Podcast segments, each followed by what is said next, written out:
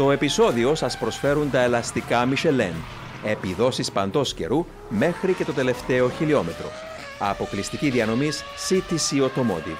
Αγαπητοί φίλοι του Speed Zone Podcast, γεια σας από μένα τον Δημήτρη Γιώκα και καλώς ορίσατε στο νέο επεισόδιο της σειράς που πραγματοποιείται με τη στήριξη των ελαστικών της Michelin και την εταιρεία CTC Automotive.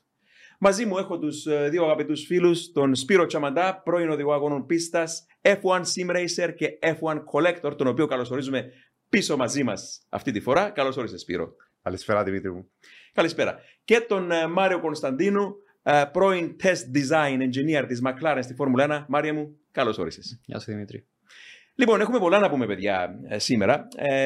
θα μιλήσουμε για το Grand Prix της Σιγκαπούρης. Θα μιλήσουμε και κάτι που μας ενθουσιάζει για το Grand Prix της Ιαπωνίας από την εξαίσια πίστα της Σουζούκα. Έχουμε αρκετά να πούμε για να στραφούμε έτσι με πάθος προς εκείνη την κατεύθυνση. Όμως θα μιλήσουμε για το φλέγον θέμα αυτών των ημερών που είναι το όριο στον προπολογισμό των ομάδων της Φόρμουλα 1. Αν οι δύο ομάδες που φημολογούνται, Red Bull Racing και Aston Martin, κατά πόσο έχουν ξεπεράσει τον προπολογισμό και τι θα αποφασιστεί τελικά από την FIA και ποιες ποινές θα ίσω δοθούν σε αυτές τις ε, ομάδες. Θα το αναλύσουμε αυτό.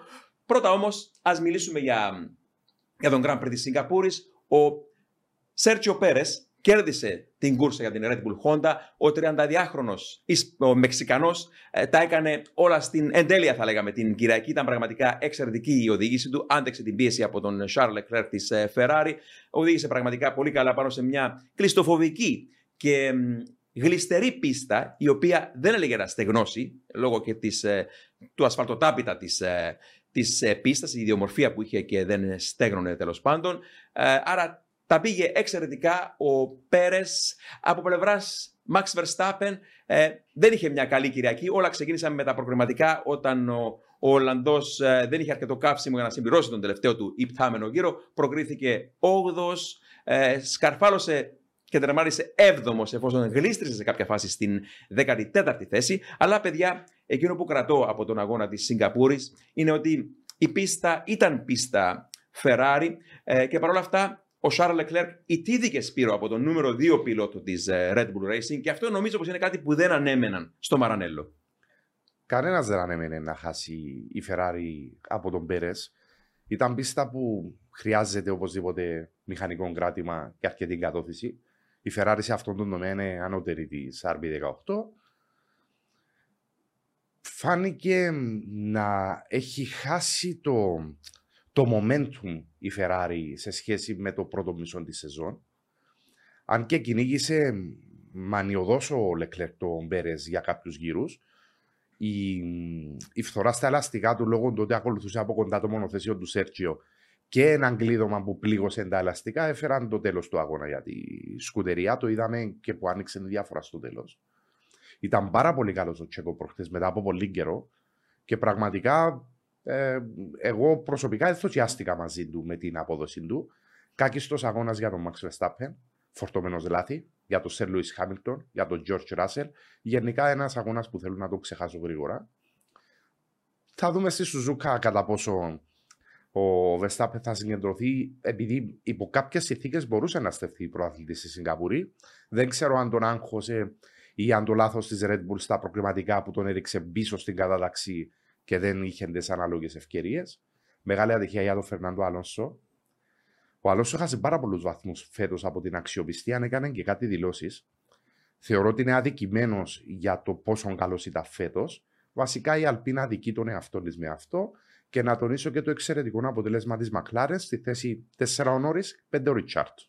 Ωραία. Και για όσους δεν γνωρίζουν, Μάρια, να πούμε ότι το πρόβλημα της Red Bull με τον Verstappen στα προγραμματικά ήταν γιατί δεν είχε αρκετό καύσιμο στο μονοθέσιο για να μπορεί να περάσει τον ζυγιστικό έλεγχο ε, που λέει ότι πρέπει να έχεις ένα κιλό ναι, τουλάχιστον, ένα, κιλό. Τουλάχιστον ένα, ένα, κιλό. Ένα λίτρο, ένα λίτρο. Α, λίτρο πάει. Λίτρο. Με λίτρο πάει σε αυτό την περίπτωση. Νομίζω πρέπει Επειδή... να έχουν ένα λίτρο. Ένα κιλό. Ένα κιλό; Ναι. Ένα κιλό. Επειδή στη Φόρμουλα ξέρουμε ότι μετρούν με κιλά, ναι, δεν με κιλά, ξέρω ναι. αν ο νόμος αυτός συγκεκριμένο είναι με λίτρα, αλλά. Είναι με κιλά. Είναι με κιλά, ναι, ναι. Άρα ένα κιλό και σίγουρα δεν ήταν ε, αισιόδοξη η ομάδα πω το γνώριζε μάλλον ότι δεν το είχε το, το, το κιλό μέσα στο μονοθέσιο και έτσι έχασε την ευκαιρία, παιδιά, να λέμε του λόγου του αληθές θα έπαιρνε οπωσδήποτε το pole position. Ο Verstappen ήταν πιο ταχύς από τον Leclerc. Όπως και να έχει, εξελίχθηκαν όπως είπες τα πράγματα αρνητικά για τον Verstappen. Μάριε, Σιγκαπούρη, τι άλλο από, από σένα; Ο, στην περίπτωση του Verstappen ήταν η, το Σαββατοκύριακο που πήγαν όλα λάθος. Ε, το πρόβλημα με το πόσο καύσιμο είχε ε, στον τεπόζιτο για να μπορεί να γίνει ο έλεγχος, το πρόβλημα ε, στον αγώνα, τα λάθη που έκανε. Βασικά ήταν ένας Σαββατοκύριακο που όλα πήγαν στραβά για τον Verstappen. Επίσης, μας υπενθύμησε πάλι τον οξύθυμο χαρακτήρα του με το πώς αντέδρασε στην ομάδα που κάτι εμένα ε, το θεωρώ ασέβεια ένας οδηγός να, μιλάει στην, να μιλά στην ομάδα με επίθετα. Ναι. Ε, και επίσης το θεωρώ ασέβεια από, την, ε, από τους ε, κάμερα, να το πούμε, ή οποιοδήποτε αναλαμβάνει τη λήψη του αγώνα να τα φέρνει έξω σε εμάς για να ακούμε τα συγκεκριμένα σχόλια. Γιατί σε έναν αγώνα, επιτοπλίστων οι οδηγοί ακούν μόνο ε, άλλαξε τη θέση του switch στη θέση 5, πίσω σου είναι ο τάδε οδηγός, υπάρχει προσπέρασμα, ίσως βρέξεις, ίσως να μην βρέξει. Συγκεκριμένες ε, φορές ακούμε κάποιες φράσεις.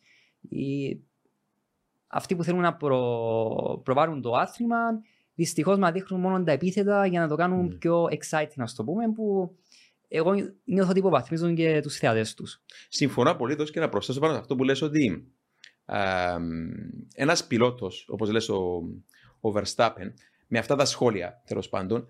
Ε, θα έλεγα κάτι άλλο όμως πρώτα. Ε, τον πιστώσαμε και λέμε ότι πραγματικά με την κατάκτηση του περσινού τίτλου έχει μεταμορφωθεί ο Σπίλο. Αλλά από την άλλη, θέλουμε και βάζουμε ένα μικρό ερωτηματικό ακόμα όσον αφορά την πίεση, τη συστηματική πίεση που μπορεί να δεχτεί ένας πιλότος στη Φόρμουλα 1 από έναν αντίπαλό του, ναι. από το να ξεκινά κούρσες από πιο χαμηλά, πώς μπορεί να χειριστεί αυτή την πίεση. Και νομίζω ότι ε, με, δικαιο με κάποιο τρόπο πρέπει να ο χρόνος να τον κρίνει τον Verstappen κατά πόσο θα μπορεί σε αυτές τις περιπτώσεις να, όταν έχει είπαμε, σκληρή πίεση να, να την αντέξει. Ναι, σίγουρα. Ε, εγώ αυτό που σκέφτομαι είναι ότι έχουμε βάλει ποτέ μικρόφωνα στους ποδοσφαιριστέ να ακούμε τι λένε σε ένα γήπεδο; Ε, όχι. Ναι. Μπορούμε να το κάνουμε. Η τεχνολογία έχει προχωρήσει. Μπορούμε να βάλουμε μικρόφωνα, αλλά δεν το κάνουμε γιατί δεν μας δίνει κάποια πληροφορία να ακούω έναν ποδοσφαιριστή να βρίζει, να να δίνει επίθετα ε, σε ένα συμπέχτη του. Ε, και το πιο τραγικό ήταν πέρσι εκείνε οι συνομιλίες με τον Αλιτάρχη και τους αρχηγούς των ομάδων που σαπουνοδία ναι. πραγματικά. Ναι. ναι. Που ε, προσωπικά δεν θυμάμαι αρχές του 2000 να ακούγαμε στον ασύρματο τέτοια σχόλια γιατί πάντα υπήρχαν.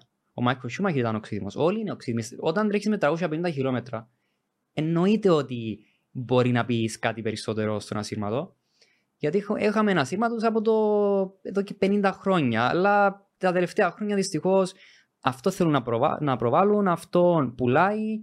Ε, εγώ είμαι ενάντια στο τι ακούμε στο μικρόφωνο. Λέω ότι υποβαθμίζουν τους θεατές τους να ακούμε αυτά τα σχόλια. Ε, από το ε, θέμα του Πέρες, η νίκη είναι νίκη, ναι. Εξαίσια νίκη από το Σέρσιο Πέρες. Ε, Μας έχει δείξει ότι οι στρίτη πίστες είναι αυτό που αρμόζει στο Σέρτσιο Πέρες. Το έχουμε δει στο Μονακό φέτος. Ε, νομίζω και στο Μαϊάμι ε, είχε κερδίσει ο Σέρτσιο Πέρες. Είχε τέταρτη θέση. Πάλι είχε δείξει ε, γενικά ε, έναν καλό momentum. Γενικά οι street πίστε αρμόζουν ε, στο Πέρες. Ε, στο Μοναχό είχε κερδίσει. Στο, στο Μοναχό, ναι, Στο ναι. Μαϊάμι είχε κάποια θέματα με το τιμόνι. Ναι, αλλά νομίζω είχε, έρθει, είχε τέταρτη θέση. Τέταρτη ναι, θέση ναι, ναι, ναι. ναι. Ε, Όμως να μην ξεχνάμε ότι ε, είχε ένα πρόβλημα ε, ο Λεκλέρ στην, ε, στην εκκίνηση λόγω standing water που υπήρχαν στον grid, άρα είχε έναν τιστόλ το αυτοκίνητο, άρα έχασε το momentum στο να μπορεί να προσπεράσει. Και μπορεί να ήταν και καταλητικό παράγοντας αυτό. Το, ναι, το πώς εξελίχθηκε η κούρσα μετά. Ναι, ναι επίσης να πούμε ότι ο Σάινς στην τρίτη θέση ήταν πολύ πιο αργός γιατί δεν ήταν confident, δεν είχε την αυτοπεποίθηση με μονοθέσιο. Άρα σημαίνει. Σε σχέση με τον Leclerc. Σε σχέση με τον Leclerc, άρα σημαίνει κρατούσε όλον το pack, όλους τους οδηγούς πίσω. Δεν είχαμε DRS για 40 γύρους. Τελείωσε ο αγώνας πιο γρήγορα από ό,τι είχε τελειώσει. Ναι, είχαμε κάποια safety car που μπορεί να ανακατέψει λίγο τον grid. Αλλά στην τελική δεν είδαμε ένα αγώνα κατά εμένα, είδαμε μια μπαρέλαση, αλλά έχουμε δύο οδηγούς να κάνουν λάθη και τον, και τον ε, Λουίς Χάμικτον να κάνει λάθη, άρα μπορούσαν τα λάθη να φύγουν από το Πέρες. Άρα δεν του παίρνουμε την νίκη, ήταν μια εξαίσια νίκη, μπόρεσε να κρατήσει την πρώτη θέση και από το Σίλβεστον ο Σέρσιο Πέρες έχει δείξει ότι έχει χάσει το momentum. Δεν ξέρω τώρα αν το έχει βρει πάλι το momentum πίσω ή απλά Ήταν, μια- ένα, ένα απουσία Verstappen που Ακριβώς. έλαμψε το δικό του αστέρι ίσως στην κούρσα, χωρίς να φερούμε Ναι, ναι, τώρα δεν από τον αφαιρούμε, ίδιο, ναι, αλλά ναι, ναι, ναι. γνωρίζουμε ότι όταν είναι ο Verstappen στη μέση που πάει για πρωτάθλημα, Ναι. θα είναι άλλος ο χειρισμός από την Ναι. ε, Red Bull. Ακριβώς. Υπήρχαν κάποιοι παράμετροι που βοήθησαν να εξασφαλιστεί η νίκη. Και Σπύρο, συζητούσαμε τις προάλλες ότι ένα από τα πλεονεκτήματα της Red Bull στην ε, κούρσα ήταν αυτό ο τρόπος που βάζει τη δύναμη κάτω στις αργές τροφέ, που εκεί η Ferrari είχε πρόβλημα. Γλιστρούσε η ουρά.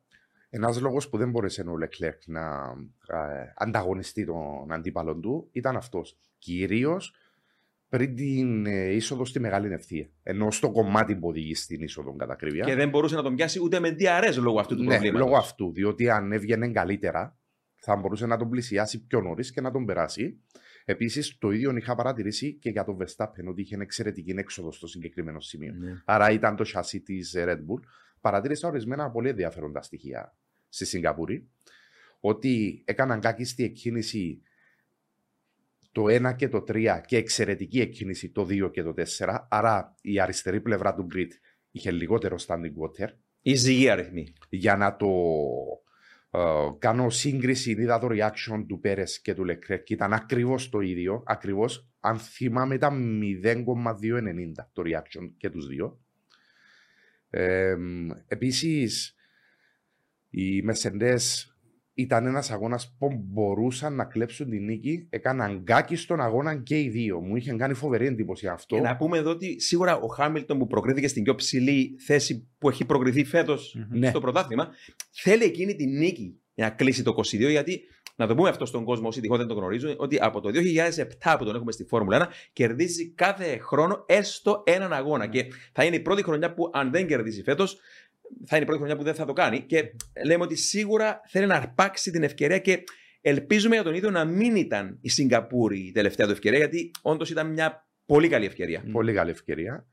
Να πω και κάτι άλλο για τον Σερ Λουίς Χάμιλτον. Άρχισε να φημολογείται ότι θα ανανεώσει. Απλά να τονίσουμε ότι. Για το πόσα συ- χρόνια, Σπύρο; Για πέντε. Για πέντε. Για Πόσο πέντε. Είναι στα 39 του χρόνια; 37. νομίζω. 37 χρόνια. 37, ναι. Γιατί Θα, θα, Ναι. θα τα ξεπεράσει τα 40 οπωσδήποτε. Ε, τον Ανώσο το βλέπουμε ότι δεν έχει πληγεί ου- καθόλου, Καθόλου, καθόλου. καθόλου. ούτε η φυσική του κατάσταση, ούτε Απίστευτος, Αλόνσο. η θέληση του. Είναι Το πνεύμα του εξαιρετικός. κυρίως. Οι εκκινήσεις, ο πρώτος γύρος, δηλαδή παραδίδει μαθήματα ρεσιτάλ στους ε, Ο Φερνάντο κατά 20 Αλόνσο- χρόνια νεαρότερους. Ο Φερνάντο Αλόνσο είναι ο πιο ολοκληρωμένος πιλότος του Grid Ναι. και γιατί όχι και ο καλύτερος. Αν δεν είναι ο καλύτερος, σίγουρα είναι στους τρεις καλύτερους. Ναι. Έχει όλο το πακέτο. Πάντως, μιλώντας τώρα, στραφώ λίγο και- και πάλι στο Verstappen για να τον πιστώσουμε και λίγο, γιατί όσον αφορά τα προγραμματικά, ο ίδιο έκανε εξαιρετική δουλειά πίσω από το τιμόνι. Ε, η ομάδα ευθύνονταν για το, το, α- το κάψιμο που δεν υπήρχε αρκετό στο, στο μονοθέσιο του. Και δεύτερον, στον αγώνα έκανε τα λάθη που λες σίγουρα και υπό, υποπίεση και με όλη εκείνη την, τον βρασμό που είχε που λέει και ο Μάριος, σίγουρα ε, τον έριξαν πίσω αυτά, αλλά είχε και μηχανικά προβλήματα. Σε κάποια φάση είχε το πρόβλημα να ανεβάζει προς τα πάνω ταχύτητα. Όταν ανέβαζε ταχύτητα, το αυτοκίνητο καθυστερούσε να αλλάξει την ε, σχέση. Και να πούμε εδώ στον κόσμο ότι το έψαξα και ε, για να, ένα μονοθέσιο Φόρμουλα 1 ανεβάζει ανεπέστητα τις ταχύτητες προς τα πάνω και παίρνει, είναι, να δώσουμε ένα παράδειγμα, είναι 50 φορές πιο γρήγορη μια αλλαγή Φόρμουλα 1 να αλλάξει δηλαδή, φανταστείτε, τώρα ε, το- από το ένα γρανάζι στο άλλο, από τη μία σχέση στην άλλη, να αλλάξει ταχύτητα, είναι 50 φορές πιο γρήγορο από το ανοιγόκλημα του ματιού, του ανθρώπινου ματιού. Δηλαδή, Τους παίρνει 50 μιλισεκόντ. φορές. Πόσα είναι, Μάρι, που είσαι Γύρω στη στα Μακλάρεν; Κάτι χιλιοστά του δευτερολέπτου για να αλλάξει μια Ναι, ταχύτητα. ναι, ναι. Μη- Νομίζω είναι, ναι, είναι 0,005 ε, χιλιοστά του δευτερολέπτου. ε, και τώρα λέμε και την κίνηση, δηλαδή να αλλάξει από ένα, Ναι. ε, μια σχέση στην άλλη.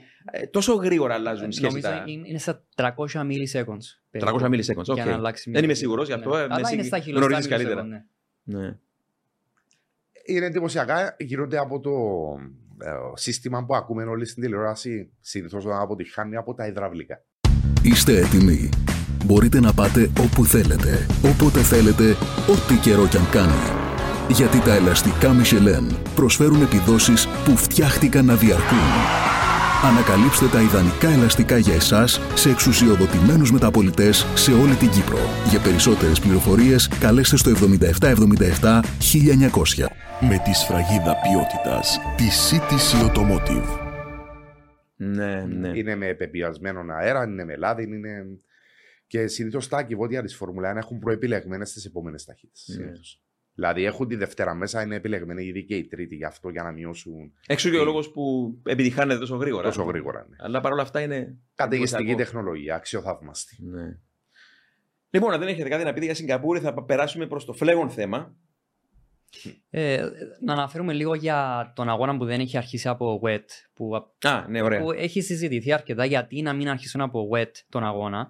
Ο Σπύρος μπορεί να μας πει καλύτερα ότι αν βάζαν wet ελαστικά την ώρα που ξεκινάει ο αγώνας, να μην πω γύρους, πόσες στροφές θα μπορούσαν να βγάλουν οι πιλότοι. Αν σκεφτείς ότι μιλούμε για 22-23 γύρους περίπου, δεν θυμάμαι πόσες, συγγνώμη, στροφές εννοούσα, στο γύρο. Στροφές αναγύρω. Ναι, ναι, Αναγύρω. ναι, είναι ε, από τις περισσότερες που έχουμε στη Ναι. χρονιά η πίστα τη Σιγκαπούρη.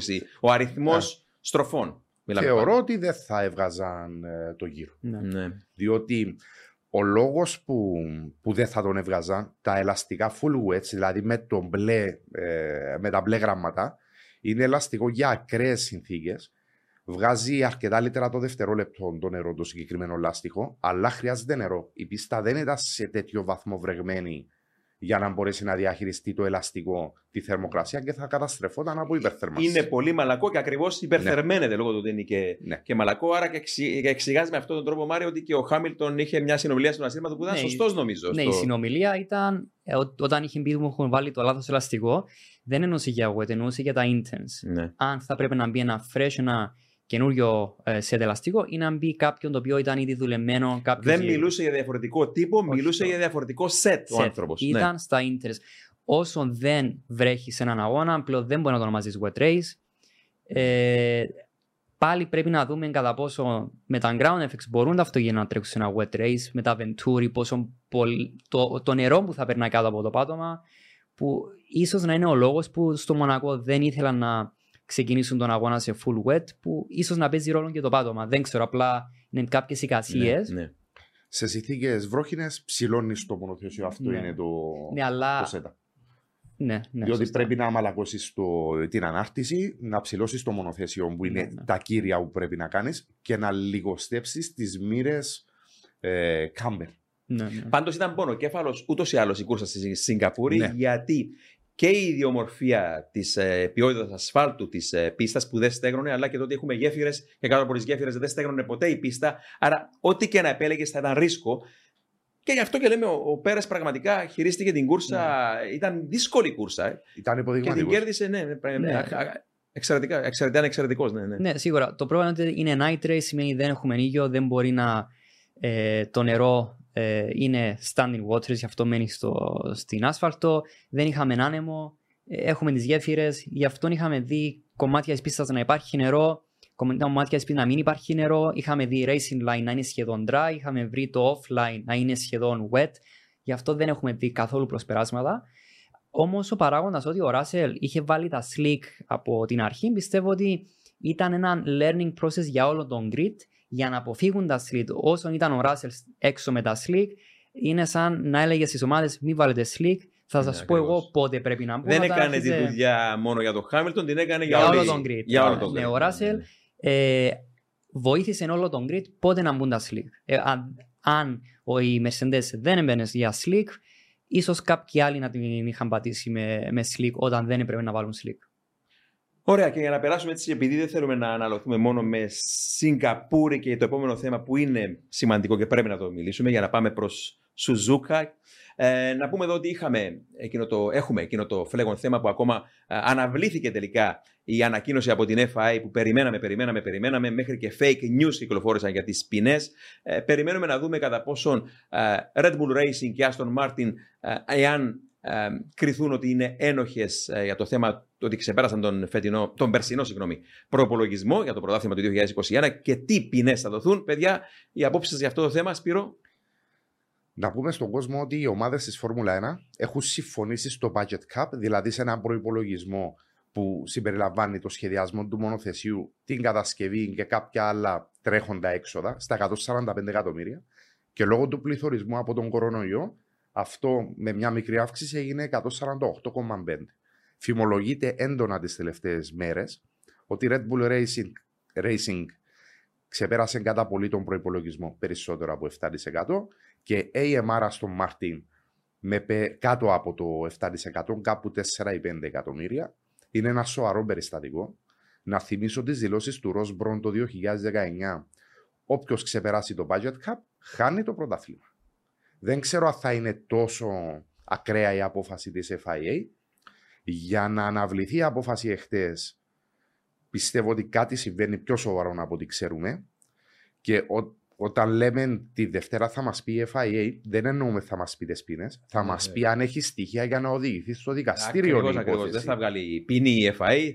Θα, θα αποφασιστεί αν θα πάνε δικαστήριο καταρχήν, αν έχουν ξεπεράσει όντως τον προπολογισμό. Και νομίζω, Μάρι, πως αυτό είναι κάτι το οποίο συζητούσαμε όλες αυτές τις μέρες, ότι αμαυρώνει και το όνομα της Φόρμουλα 1 σίγουρα.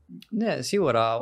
Είτε φταίει η Red Bull ή η AMR ή οποιαδήποτε άλλη ομάδα, γιατί πάλι δεν φταίει το ότι έχουμε φτάσει σε αυτό το επίπεδο, στο σημείο. Ε, ναι, ε, είναι κρίμα για το άθλημα, κρίμα για εμάς. Ε, όσοι βλέπουν Φόρμουλα 1, το να ξέρουμε ότι μία ομάδα πήγε καλά στην περσινή σεζόν, να προσπαθήσουμε να αντιληφθούμε γιατί πήγε καλά μια ομάδα, να δικαιολογήσουμε την απόδοσή της, ενώ στην τελική θα ήταν απλά έχω, πάρει, περισ- έχω βάλει περισσότερα χρήματα για να εξελίξω καλύτερα. Ενώ είναι κρίμα για τους οπαδούς. Αλλά ε, εμένα, ε, εμένα με θρύβει το γεγονός ότι η FIA πλέον έχει καταντήσει, όπως είχα πει, λογιστικό γραφείο με το τι γίνεται. Ε, για να βρει τα έξοδα μια ομάδα Φόρμουλα 1 είναι τόσο πολύ περίπλοκο ε, εγχείρημα από τις ομάδες που κυριολεκτικά πρέπει να φτάσουν τέλος της σεζόν για να δουν πόσα λεφτά έχουμε δώσει, πόσα έχουμε πάρει, που είμαστε. Να υπάρχει ένα dynamic, δηλαδή ε, live, να βλέπουν ακριβώς. Έχω εξοδέψει τώρα 10 δολάρια, 20 δολάρια για να ξέρω ακριβώς που είναι, είναι πάρα πολύ δύσκολο. Μιλάμε για ομάδες που δουλεύουν χιλιάδες άτομα, που κάθε μηχανικός οποιαδήποτε στιγμή μπορεί να μπει στο σύστημα, να αγοράσει εξαρτήματα για να κάνει το δικό του project. Είναι δύσκολο να μπορείς να... Πες μας το δικό σου παράδειγμα στη McLaren, όταν ε, ήσουν υπεύθυνο για τα ECU, Μμμ. μπορούσες να τα ξοδέψεις, Μάρι. Ε, δεν είχαμε καν. ε, Έλεγχο. ε, ε, δεν υπήρχε έλεγχος. Είχαμε ένα, ήταν ένα σοβαρό project. Ο Ζακ Μπράουν έλεγε no compromises, δηλαδή δεν υπάρχουν περιορισμοί για να εξελίξετε κάτι. Ε, μπορούσαμε να παρεκκλίνουμε όσο θέλαμε. Ε, το παράδειγμα που θέλω να πω για το budget cap είναι ότι κάθε ομάδα έχει διαφορετικό structure. Επειδή έχει διαφορετικό structure, είναι πολύ δύσκολο η FAE να καταλάβει πού μπε- βγαίνουν και μπαίνουν τα λεφτά. Άρα, στην περίπτωση της, ε, της Red Bull, υπάρχει το Red Bull Racing, υπάρχει το Powertrains. Το Red Bull Racing είναι ομάδα Φόρμουλα 1. Το Powertrains δεν είναι κατά ανάγκη να είναι στο payroll της ομάδας Φόρμουλα 1, ασχέτως αν δουλεύει για τη Φόρμουλα 1. Και τα παραδείγματα είναι πολλά με πολλές ομάδες. Ναι. Και στη McLaren είχατε την. ε, Έχετε ακόμα την, ε, τη McLaren Applied. Ναι, η McLaren Applied. Απλά να το πω πολύ απλά. Η, η Red Bull σχεδιάζει το μονοθέσιο, ούτω καθεξής, αγοράζει τους κινητήρες από τη Honda και επίσης το υβριδικό το κάνει η McLaren Applied. Για να γίνει το υβριδικό κοστίζει κάτι σχεδόν 4, 5, 6, 7, 8 εκατομμύρια λίρες για να μπορεί να γίνει εξέλιξη του υβριδικού κάθε χρόνο. Τα συγκεκριμένα λεφτά μας τα δίνει η Honda στη McLaren για να εξέλιξει το υβριδικό για την Red Bull και μετά η McLaren απλά πουλάει το υβριδικό στη Red Bull. Άρα, αν η Red Bull ξοδεύει μόνο 3 εκατομμύρια το χρόνο να αγοράσει το υβριδικό, θεωρείται ότι το budget cap έχει ξοδέψει 3 εκατομμύρια. Αλλά υπάρχουν άλλα 7 εκατομμύρια τα οποία έρχονται από θηγατρικές εταιρείες, από άλλες εταιρείες, Από άλλες πηγές. δευτερεύοντε τους vendors, του δεδομένου, που κάνουν για αυτούς η εξέλιξη. Άρα, στο τι φαίνεται στο payroll της Red Bull, για παράδειγμα, είναι ότι έχουμε εξοδέψει 3 εκατομμύρια για να αγοράσουμε υβριδικό. Τώρα, αν η Alpine πρέπει οι ίδιοι που έχουν electronics department στο Enstone να κάνουν ήδη το υβριδικό, να το εξελίξουν, ξοδέψουν 10 εκατομμύρια αυτοί και υπερβούν τον budget cap, θα είναι δίκαιο να έρθουν να πούν στην Alpine ότι έχετε υπερβεί τον budget cap κατά τόσα 7 εκατομμύρια γιατί έχετε εξελίξει υβριδικό. Και αυτό είναι το θέμα πλέον. Διότι για πρώτη φορά στην ιστορία δεν μιλάμε για τεχνικό ή αγωνιστικό κανονισμό, μιλάμε για χρήματα, παιδιά. Ναι. Και νομίζω πως είναι. Αυτό που θέλω να καταλήξω είναι ότι αυτό που λέγαμε μια ζωή με τη Φόρμουλα, αλλά και τώρα ειδικά που είναι αυτό το θέμα, είναι ότι πρέπει όταν μπαίνει ένας κανονισμός να υπάρχει αστυνόμευση. Μμμ. Να μπορεί να υπάρχει αστυνόμευση. Άμα δεν μπορεί να υπάρχει αστυνόμευση, τότε γιατί να υπάρχει ο κανονισμός; Ακριβώς. Και αυτό είναι που συζητάμε τώρα, ότι αμαυρώνει το όνομα της Φόρμουλα. Δηλαδή δεν μπορείς να αφαιρέσεις τα πάντα από τους από τους ε, μηχανικούς, από τους engineers, από τους πιλότους, ότι να μηδενίζει τη δουλειά τους, ε, παίρνοντας ως παράδειγμα αυτό, Σπύρο. Εγώ προσωπικά ήμουν υπέρ, υπέρμαχος του Budget Cup, το έχω πει και σε παλιότερο podcast, διότι η λογική ξεκινά από το ότι θα υπάρχει μεγαλύτερος ανταγωνισμός. Διότι αν Νοωμένο ότι μπορεί να εφαρμοστεί και εγώ συμφωνώ μαζί σου, ναι. θεωρώ ότι ήταν δεδομένο ότι μπορούσε να εφαρμοστεί. Εγώ δεν ήξερα ότι η FIA δεν είχε πάρει μέτρα και δεν είναι μόνο για αυτό που δεν έχει πάρει Κανένας μέτρα. δεν το γνώριζε νομίζω πως δεν μπορούσαν. Ένα παράδειγμα. Ε, η Red Bull φαίνεται ότι είχε υποπέσει σε ένα ατόπιμα άλλο φέτος σχετικά με τη θερμοκρασία του καυσίμου. Να, ναι. Ε, χρησιμοποιούσε πιο χαμηλή θερμοκρασία καύσιμο και αυτόν έδινε περισσότερη βγει- απόδοση. Αυτό βγήκε προς τα έξω στο Grand Prix του Μονακό, έτσι. Ναι, αλλά θα γινόταν από την αρχή μέχρι τον Grand Prix του Μονακό. Σίγουρα. Και μου είχε κάνει εντύπωση πόσο ο Ματία Μπινότο το είχε καταλάβει και είχε φωνάξει στην FIA να πάμε με το διαγνωστικό στον καράζ της Red Bull για να τσεκάρουν. Θα μπορούσε να γίνει στο grid αυτό το πράγμα Ναι. με το διαγνωστικό. Να ελέγξουν όλα τα μονοθέσια έναν προς ένα. Με τρει-τέσσερι υπαλλήλους δεν θέλει και πολλή ώρα να γίνει, διότι γίνεται με διαγνωστικό computer. Ναι, ναι. Άρα μπορεί να βάλει να ενώσει το διαγνωστικό στο μονοθέσιο και να του δείξει αμέσως τις πληροφορίες που χρειάζεται. Και δεν το είχαν κάνει ούτε αυτό. Οι Ε, και το κανονισμοί ίδιο- πρέπει να είναι ήδη- ήδη για Και όλους. το ίδιο έκανε ο Ματία Μπινότο με τους δικούς του λογιστές όσον αφορά την παρακολούθηση του προπολογισμού των ομάδων και μπήκαν υποψίες Ναι. ότι κάποια ομάδα ίσως να. και η Ναι. εξέλιξη του μονοθέσιου της Red Bull που δημιούργησε υποψίες, ο ρυθμός εξέλιξης που δημιούργησε αυτές τις υποψίες. Αναμένουμε να δούμε τι θα γίνει. Οι Ferrari και οι Mercedes φέτος έχουν κάνει παράπονα σχετικά με τη Red Bull γιατί που, ε- που ήταν οι υποψίες. Πολλά εξαρτήματα, μπορεί και μεγάλα κομμάτια στο μονοθέσιο, το κάλυμα του κινητήρα, το πάτωμα που είναι μεγάλα κομμάτια, έχουν άλλον κόστος να Κατασκευής. σχεδιαστούν και άλλον κόστος κατασκευής. Ναι. Οι Ferrari και οι Mercedes έχουν σχεδιάσει πολλά τέτοια εξαρτήματα, αλλά λόγω του budget cap δεν έχουν κατασκευάσει τα συγκεκριμένα κομμάτια. Και για να τονίσω αυτόν, η Ferrari δεν έχει καν επανασχεδιάσει την μπροστινή της πτέρυγα. Γι' αυτό. Ε, η Red Bull έφερε πάρα πολλά κομμάτια και εκεί είναι οι υποψίες ότι κάτι συμβαίνει. Δεν ξέρω τι στοιχεία έχει η FIA, ακόμα δεν έχουμε ενημερωθεί ούτε εμείς. Άρα μιλάς Με- και, για και, πέρσι. και για έξοδα σχεδίασης και για έξοδα κατασκευής. Βέβαια. Να πούμε εδώ απλά ο Πίτερο Προδρόμου στη Μακλάρεν εδώ και χρόνια, δεν θυμάμαι τώρα ακριβώς τον αριθμό, μ, αν ισχύει αυτό που μου είχε πει τότε, ότι έχει 200 άτομα στο δικό του τμήμα που σχεδιάζουν. Σκεφτείτε πώς Ναι. και όλοι αυτοί και οι μισθοί και όλα που μπαίνουν μέσα και το κατασκευάζουν, μου έλεγε πόσα. Ε, μου διαφεύγει τώρα ο αριθμός, αλλά ένα, ένα συγκλονιστικό νούμερο. Πόσα, 200 μπροστινά πτέρυγια το χρόνο; Ναι, ναι, 200, ναι. Ναι, 200 μπροστινά πτέρυγια το χρόνο. Ε, Όλα αυτά είναι δύσκολο να υπολογιστούν. Είναι σχεδόν 8 πτέρυγες για τον κάθε πιλότο. Μμμ. Ναι, Σε κάθε Grand Prix. ναι, σε κάθε Grand Prix βέβαια. Ναι. Ναι. Είναι απίστευτα τα ποσά που ξοδεύονταν. Ή θα συνομεύσουν σωστά το budget cap, η γνώμη μου εμένα, Ή τέλος. ή τέλος. Ναι, αλλά η- το, το πράγμα ποιο είναι ότι η λέξη supplier, η λέξη προμηθευτής για κάθε ομάδα σημαίνει διαφορετικό πράγμα. Ναι. Ε, το πώς προμηθεύονται κάποια υλικά, το πώς εξελίσσονται κάποια υλικά, ε, ειδικά οι, οι ομάδες που είναι αυτοκινητομηχανίες όπως η Ferrari, η McLaren, Mercedes. ίσως, η Mercedes, ίσως και η Alpine, ε, μπορούν εύκολα να προσπεράσουν τον budget cap με πολλούς τρόπους. Να πω πολύ απλά ότι πλέον ζούμε στην εποχή των ηλεκτρονικών, ηλεκτρικών αυτοκινήτων, βρυδικών αυτοκινήτων.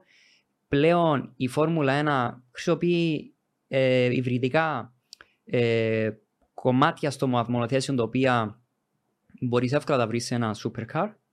Άρα για μια ομάδα όπως η McLaren, η ίδια ομάδα σαν τη Ferrari, η τεχνογνωσία, δηλαδή όλο το development του R&D που είναι εκατομμύρια, ήδη υπάρχει.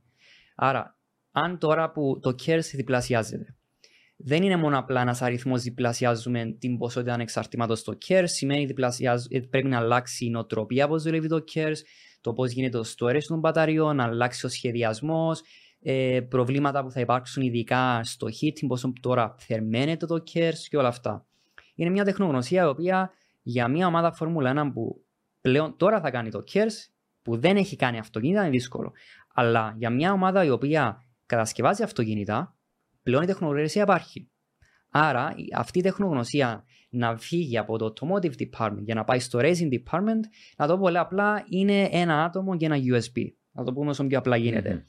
Για να αναφέρω ότι η, το 2015 όταν είχε έρθει η McLaren στη Φόρμουλα 1, η Honda συγγνώμη στη Φόρμουλα 1 με τη McLaren Honda, ε, ζητήθηκε από τη McLaren Applied να σχεδιάσει το υβριδικό κομμάτι του μονοθεσίου, γιατί όπως είχα πει, ο Ροντένι ήθελε να φέρει τη Honda ένα χρόνο νωρίτερα. Ναι. Όλοι ήταν, δεν ήταν έτοιμοι όλοι για αυτό το μεγάλο άλμα που είχαν να κάνουν. Ε, το τι είχε κάνει η McLaren, το υβριδικό κομμάτι της McLaren Honda του 2015 είναι της P1. Γιατί το 2013 είχα σχεδιάσει το πρώτο supercar με υβριδικό.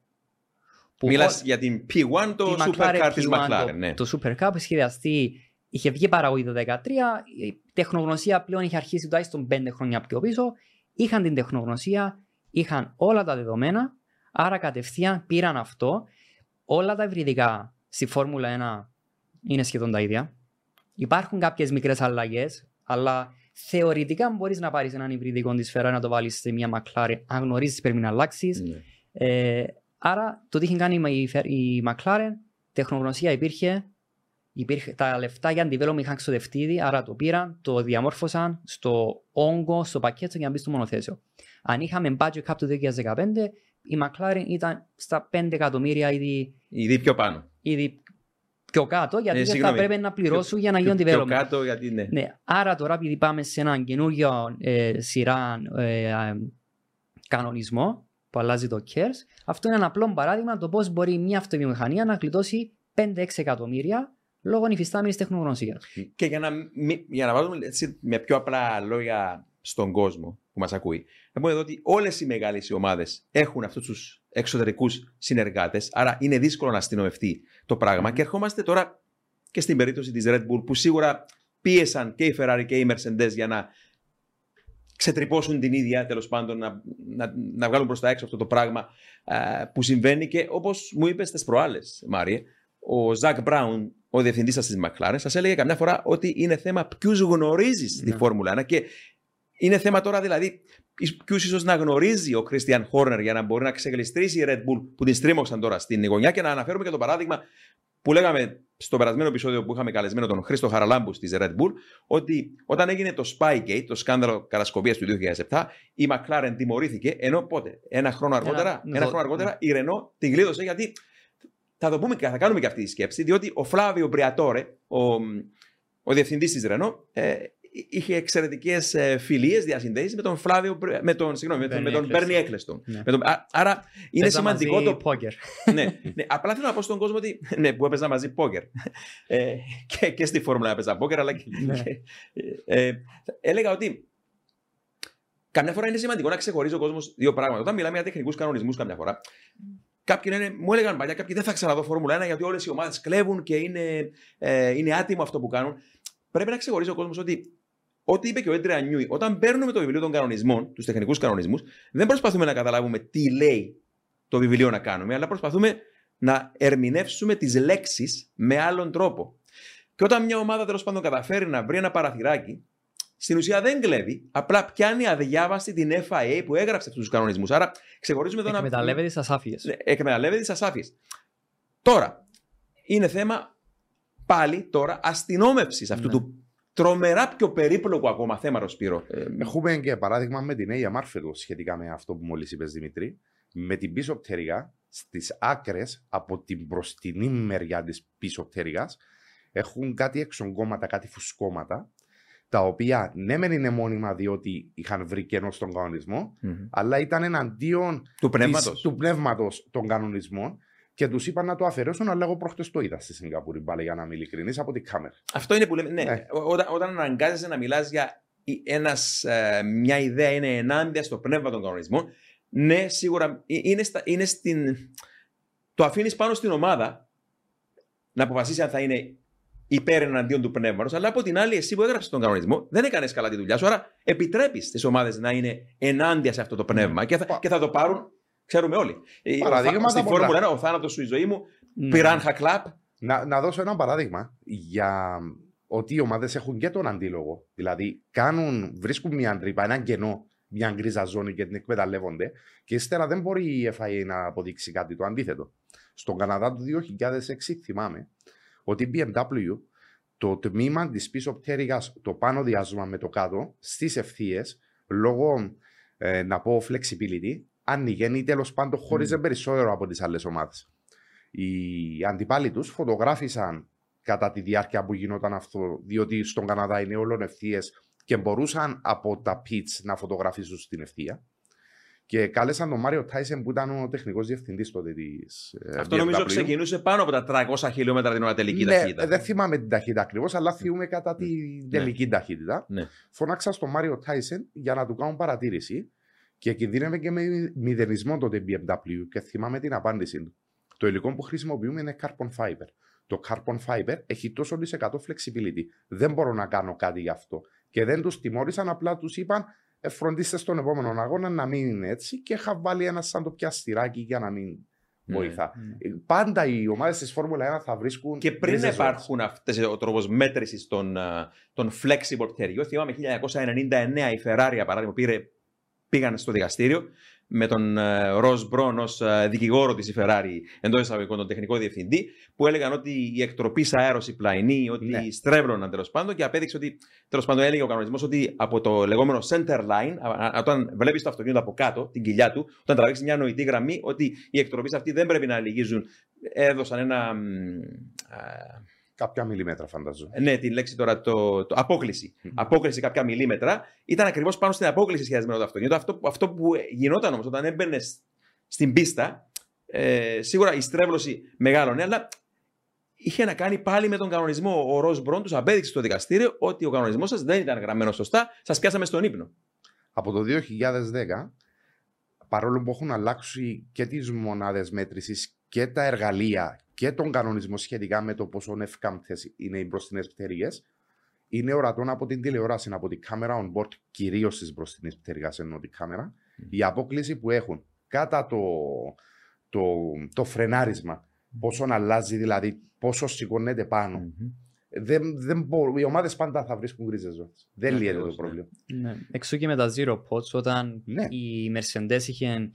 Για να πούμε ότι όλες οι ομάδες, ό,τι σχεδιάσουν, δίνουν όλα τα έγγραφα στην FIA. Δηλαδή, η FIA γνωρίζει όλο το σχεδιαστικό ε, γραμμή, τη σχεδιαστική γραμμή όλων των αυτοκινήτων. Είναι μέρος των κανονισμών ότι πριν κάνεις κάτι, πρέπει να το ελέγξουμε η FIA. Όταν η FIA είχε- είχε δει τα Zero Pods, κάλεσε τη Mercedes. Η απάντηση ήταν ότι ε, με τους κανονισμούς δεν περιμέναμε να βγει έτσι design, αλλά η απάντηση της Mercedes ήταν ότι ναι, αλλά αν δεν το σκεφτήκατε εσείς, δεν σημαίνει ότι δεν μπορεί να γίνει. Άρα Ναι, οι ναι, ομάδες ναι. πάντα προσπαθούν να πάρουν λέξη προς λέξη τι λέει ο κανονισμός και μετά να δουν πώς μπορούν να ξεφύγουν από αυτό που λέει λόγω της ασάφειας. Γιατί καμία ομάδα δεν κλέβει. Ναι, Είναι ναι. απλά έξυπνη μηχανική και γι' αυτό μας αρέσει η Φόρμουλα 1. Αυτό είναι, αυτό είναι ακριβώς. Λοιπόν, για να βάζουμε και κάτι άλλο στην ε, υπόθεση, να μιλήσουμε λίγο και για ποινές τώρα.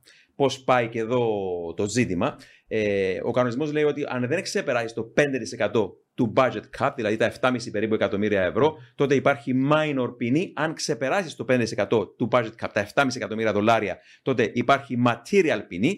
Και να πω εδώ, τα έχω έτσι σημειωμένα, ότι στην πρώτη περίπτωση minor ποινή, αν κριθεί η Red Bull τέλος πάντων, η Aston Martin, ότι είναι σε minor ποινή, κάτω από 5% ότι ξεπέρασαν τον προπολογισμό, ότι η ποινή μπορεί να είναι από, από επίπληξη μέχρι χρηματική ποινή, μέχρι αφαίρεση βαθμών από το πρωτάθλημα πιλότων ή το πρωτάθλημα κατασκευαστών. Το υφιστάμενο όμως. Το, το υφιστάμενο πρωτάθλημα για το 2021, Ναι, ε, για, πέ- για πέρσι μιλάμε τώρα ναι. ε, σε αυτή την περίπτωση. Α, οκ, ναι. Ενώ, ενώ στην περίπτωση που είναι material η ποινή, ισχύουν ε, ένα, ένα περίπου όλα τα πιο πάνω με εξαίρεση όχι επίπληξη πλέον και όχι χρηματική ποινή. Είναι, κάτι- μιλάμε για πιο σοβαρά θέματα που περιλαμβάνει και αφαίρεση βαθμών από το πρωτάθλημα πιλότων και το πρωτάθλημα ε, κατασκευαστών. Μείωση ίσως στο περιορισμό στην, ε, και στο budget cap της επόμενης, συγγνώμη, στο budget, όχι στο cap, στο budget της επόμενης χρονιάς, αλλά το πιο σημαντικό είναι ότι μιλούν για δύο πολύ σημαντικά πράγματα. Αν είναι material η ποινή, αν είναι αυστηρή ποινή, ε, τότε μιλάμε και για αποκλεισμό από αγώνα ή αγώνες και μιλάμε μέχρι και για μηδενισμό από το πρωτάθλημα πιλότων ή κατασκευαστών. Τώρα, αυτό, ακόμα και αυτό για μένα, αυτός ο διαχωρισμός των ποινών σε minor και material με προβληματίζει γιατί υπάρχουν και εδώ πάρα πολλές επιλογές και γκρίζες ζώνες που μπορεί να οποιοδήποτε να πάρει μια απόφαση που να μην συμφωνούν όλοι με αυτή την απόφαση. Και δεύτερον, ακόμα και αν πάρει τη material ποινή, και εδώ μπορεί να ξεγριστρήσει μια ομάδα η οποία τυχόν κρυθεί ένοχη, γιατί λέει μηδενισμός από το πρωτάθλημα. Εάν μηδενίσουν μια ομάδα από το πρωτάθλημα κατασκευαστών, Στη Φόρμουλα 1 το πρωτάθλημα κατασκευαστών δεν σημαίνει τίποτα. Το μόνο που θυμόμαστε όλοι από το 50 που έχουμε αγώνες Φόρμουλα 1, 1950 μέχρι σήμερα, είναι ποιος πιλότος έχει κερδίσει το πρωτάθλημα των πιλότων. Αυτό διαφημίζεται. Αυτό Ναι. ξέρουμε. Πέρσι πήρε τον τίτλο, λέμε ο Max Verstappen. Αν ακυρωθεί από το περσινό πρωτάθλημα η Red Bull Racing από το πρωτάθλημα κατασκευαστών που δεν το κέρδισε καν, ήταν δεύτερη σπύρο, σωστά; Ναι, ναι, σωστά. Ε, Κέρδισε α- Mercedes. α- αυτή, θα, αυτή θα είναι στα χαρτιά δρακόντια ποινή, δ- αλλά Στην δεν, πράξη τίποτα. στην πράξη τίποτα. Ναι, όμως Εγώ- τα λεφτά που παίρνουν όμως από το πράγμα Τα λεφτά που παίρνουν. Ναι, είναι ναι. το πιο Δε- δε- σημαντικό. δεν, λέμε ότι είναι, δεν λέμε ότι είναι ανώδυνη ποινή, αλλά δεν θα είναι η ποινή που θα περιμένουν κάποιοι να επιβληθεί μετά από ένα Mm. τέτοιο παράπτωμα, νοουμένου πάντοτε ότι έχει διαπραχτεί ένα τόσο μεγάλο αδίκημα. Εάν δεν είναι εξοντοτική η ποινή, που κατά τη γνώμη μου επιβάλλεται να είναι εξοντοτική, δεν θα υπάρξει άλλο budget cap. Ναι. Θα κλέβουν όλοι. Ναι, θα ακολουθήσουν Πρέπει να όλοι, υπάρξει ναι, ναι. εξοντοτική ποινή για να παραδειγματιστούν ότι μετά θα κλέψουν και οι υπόλοιποι. Είναι Είναι όπως απλό. τότε και με το, όταν εξελίχθηκαν σιγά σιγά οι κινητήρες της Φόρμουλα 1 και με, που απαγόρευσαν κάποτε για το, από το 1994 και μετά προσπάθησαν να απαγορεύσουν τον αυτόματο έλεγχο χωρίς πρόσφυσης, το traction control, και μετά δεν μπορούσαν να το αστυνομεύσουν σε κάποια φάση όταν προχωρούσαν τα χρόνια και πήγαμε στο 2000. 2001 νομίζω το έφεραν πίσω, Μαριέ. Ε, Το Και- 2 νομίζω. δεν θυμάμαι ακριβώς τη χρονιά. δύο. Αρχές του 2000 το έφεραν πίσω γιατί λίγο πολύ δεν μπορούσαν να το αστυνομεύσουν πλέον. Ναι.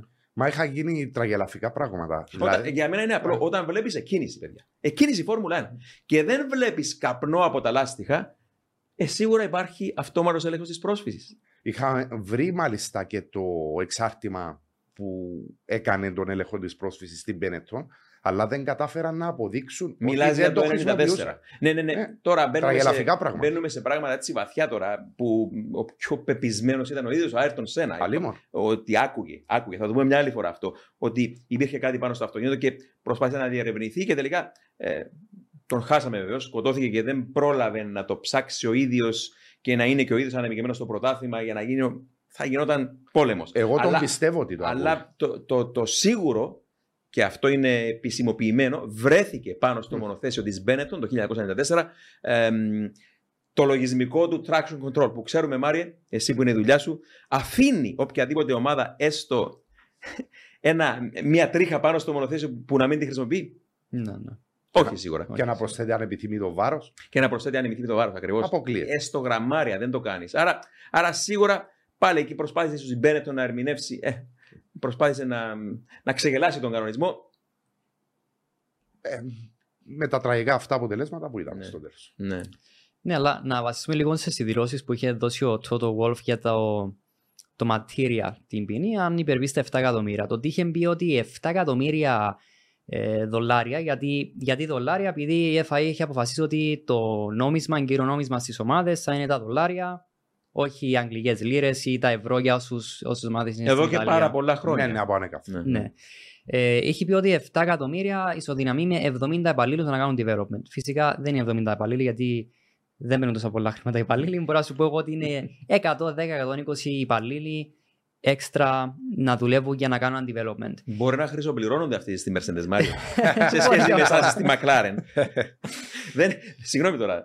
Δεν έκανες τη γρα- μεταγραφής στη Mercedes. Είχε πρόταση να πας στη Mercedes; Ναι, είχα τρεις προτάσεις. Ναι. Τρεις προτάσεις από τη Mercedes και παρόλα αυτά επέλεξες McLaren. Και επέλεξα McLaren. Ναι. Τελείω. Ε, Ιστορία. Η McLaren είναι ιστορία. Ε, το τι θέλω να καταλήξω είναι ότι δεν μπορούμε να πούμε ότι για κάθε εκατομμύριο έξτρα που ξοδεύεται από μια ομάδα ισοδυναμεί με 100 χιλιοστά πιο γρήγορα στην πίστα. Άρα, αν ξοδέψεις 10 εκατομμύρια, έχεις κερδίσει ένα λεπτό. Ε, η Toyota μας το απέδειξε εποχές 2000 ότι ε, δεν σημαίνει ότι κάποια φάση φτάνει σε έναν κορεσμό. Δηλαδή, αν ξοδέψεις ε, έναν εκατομμύριο, θα είσαι πιο γρήγορος αυτό που ξοδεύει δε. Όσο μετά αυξάνονται από σε φόρμουλα, δηλαδή κάποιος που ξοδεύει 100 εκατομμύρια με τα 50, ναι, βλέπουμε διαφορά. 300 εκατομμύρια στα 250 βλέπουμε διαφορά. Αλλά όταν υπερβείς έναν αριθμό, πλέον υπάρχει ένας κορεσμός που δεν βλέπεις αισθητή διαφορά στην πίστα. Άρα, εγώ εν μέρει διαφωνώ το ότι έχει πει το Toto Wolff ότι αυτά τα 7 εκατομμύρια ισοδυναμεί 70 άτομα ισοδυναμεί άλλο μισό δευτερόλεπτο πιο γρήγορα στην πίστα. Η Ferrari είπε ότι ισοδυναμεί με μισό δευτερόλεπτο αυτό που έκανε η Red Bull. Αν Ναι. όντως αυτά τα 10, 10 εκατομμύρια που φημολογείται ότι της δίνουν μ, μισό δευτερόλεπτο αναγύρω, Ναι, ακριβώς. Ε, αυτοί απλά βλέπουν πόσο αξιοδεύεις στο πρωτάθλημα, βλέπουν τον development πόσο έχουν κερδίσει στο πρωτάθλημα. Πολύ θεωρητικό. Πολύ θεωρητικό. Ναι. Κάνουν μια διαίρεση, να το πούμε πολύ απλά και λένε ότι κάθε 10 εκατομμύρια σου θεσσαλονίκη με 50 χιλιοστά πιο Και φυσικά αυτός είναι η δουλειά τους σίγουρα. Μάρα να ναι. στριμώξουν ναι. τη Red Bull. Ακριβώς. Ναι, ναι. ε, δεν σημαίνει ότι αν έχει ξοδέψει ακόμα 3 εκατομμύρια Red Bull, ότι όντως έχει πάρει κάποιο performance περισσότερο, πρέπει να ξέρεις ακριβώς πού να ξοδέψεις τα εκατομμύρια. Γιατί αφού το τελειώσει το πρόθυμα, εύκολα μπορείς να πεις ότι αυτά τα λεφτά που ξοδευτείς σε αυτό το κομμάτι μας έχει φέρει αποτελέσματα. Αλλά σαν μιλάμε τώρα, ακόμη είμαστε προς το τέλος της σεζόν. Ακόμη δεν έχει τελειώσει η σεζόν. Έχουν μείνει πάνω από 2.000 γύρι για να τελειώσει η σεζόν. Α πούμε πολύ έτσι χοντρά-χοντρά. Είστε έτοιμοι. Μπορείτε να πάτε όπου θέλετε, όποτε θέλετε, ό,τι καιρό κι αν κάνει. Γιατί τα ελαστικά Michelin προσφέρουν επιδόσεις που φτιάχτηκαν να διαρκούν. Ανακαλύψτε τα ιδανικά ελαστικά για εσάς σε εξουσιοδοτημένους μεταπολιτές σε όλη την Κύπρο. Για περισσότερες πληροφορίες καλέστε στο 7777 1900.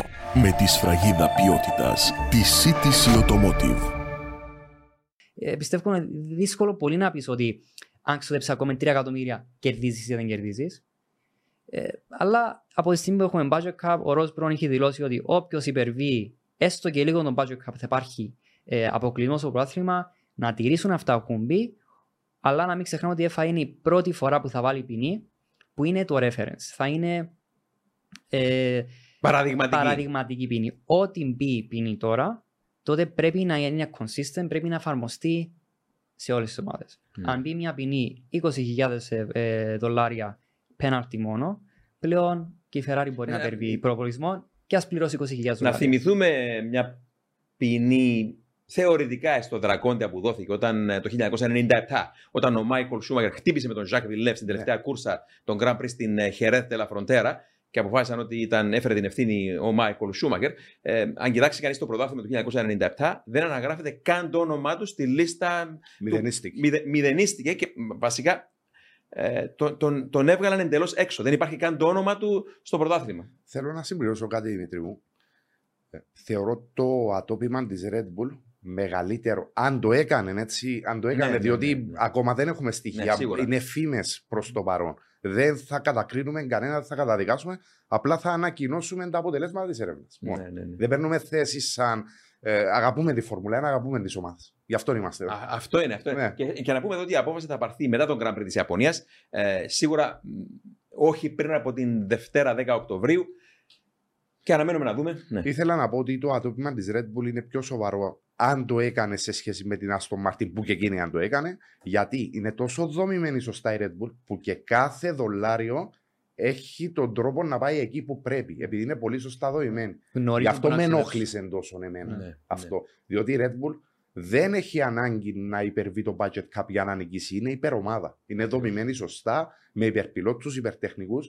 Είναι, θεωρώ, το σημείο αναφοράς στη Φόρμουλα 1 αυτή τη στιγμή η Red Bull. Είναι εξαιρετική ναι, ομάδα. Ναι, ναι. Μαρία.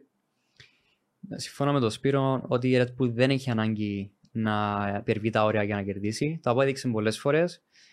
Αλλά εγώ πιστεύω ότι οι νόμοι είναι νόμοι να εφαρμοστούν όπως πρέπει να εφαρμοστούν και και να αστυνομευθούν όμως. να, ναι. ακριβώς, Όχι μόνο να ακριβώς. εφαρμοστούν. Να βρεθεί ο τρόπος αστυνόμευσης τους. Ναι. Αυτό είναι που μια ζωή παλεύουμε στη Φόρμουλα 1. Ναι, είναι πάντα το πρόβλημα της Φόρμουλα 1. Βάζουν ένα νόμο, αλλά δεν υπάρχει αστυνόμευση και μετά τρέχει η Φόρμουλα 1 ή η FIA να και πάρει τα σπασμένα που στην τελική δεν ξέρω αν πρέπει να κατηγορούμε την FIA το να ερχόμαστε σχεδόν ένα χρόνο μετά που έχει τελειώσει ο πρωτάθλημα και να μιλάμε για την περσινή σεζόν.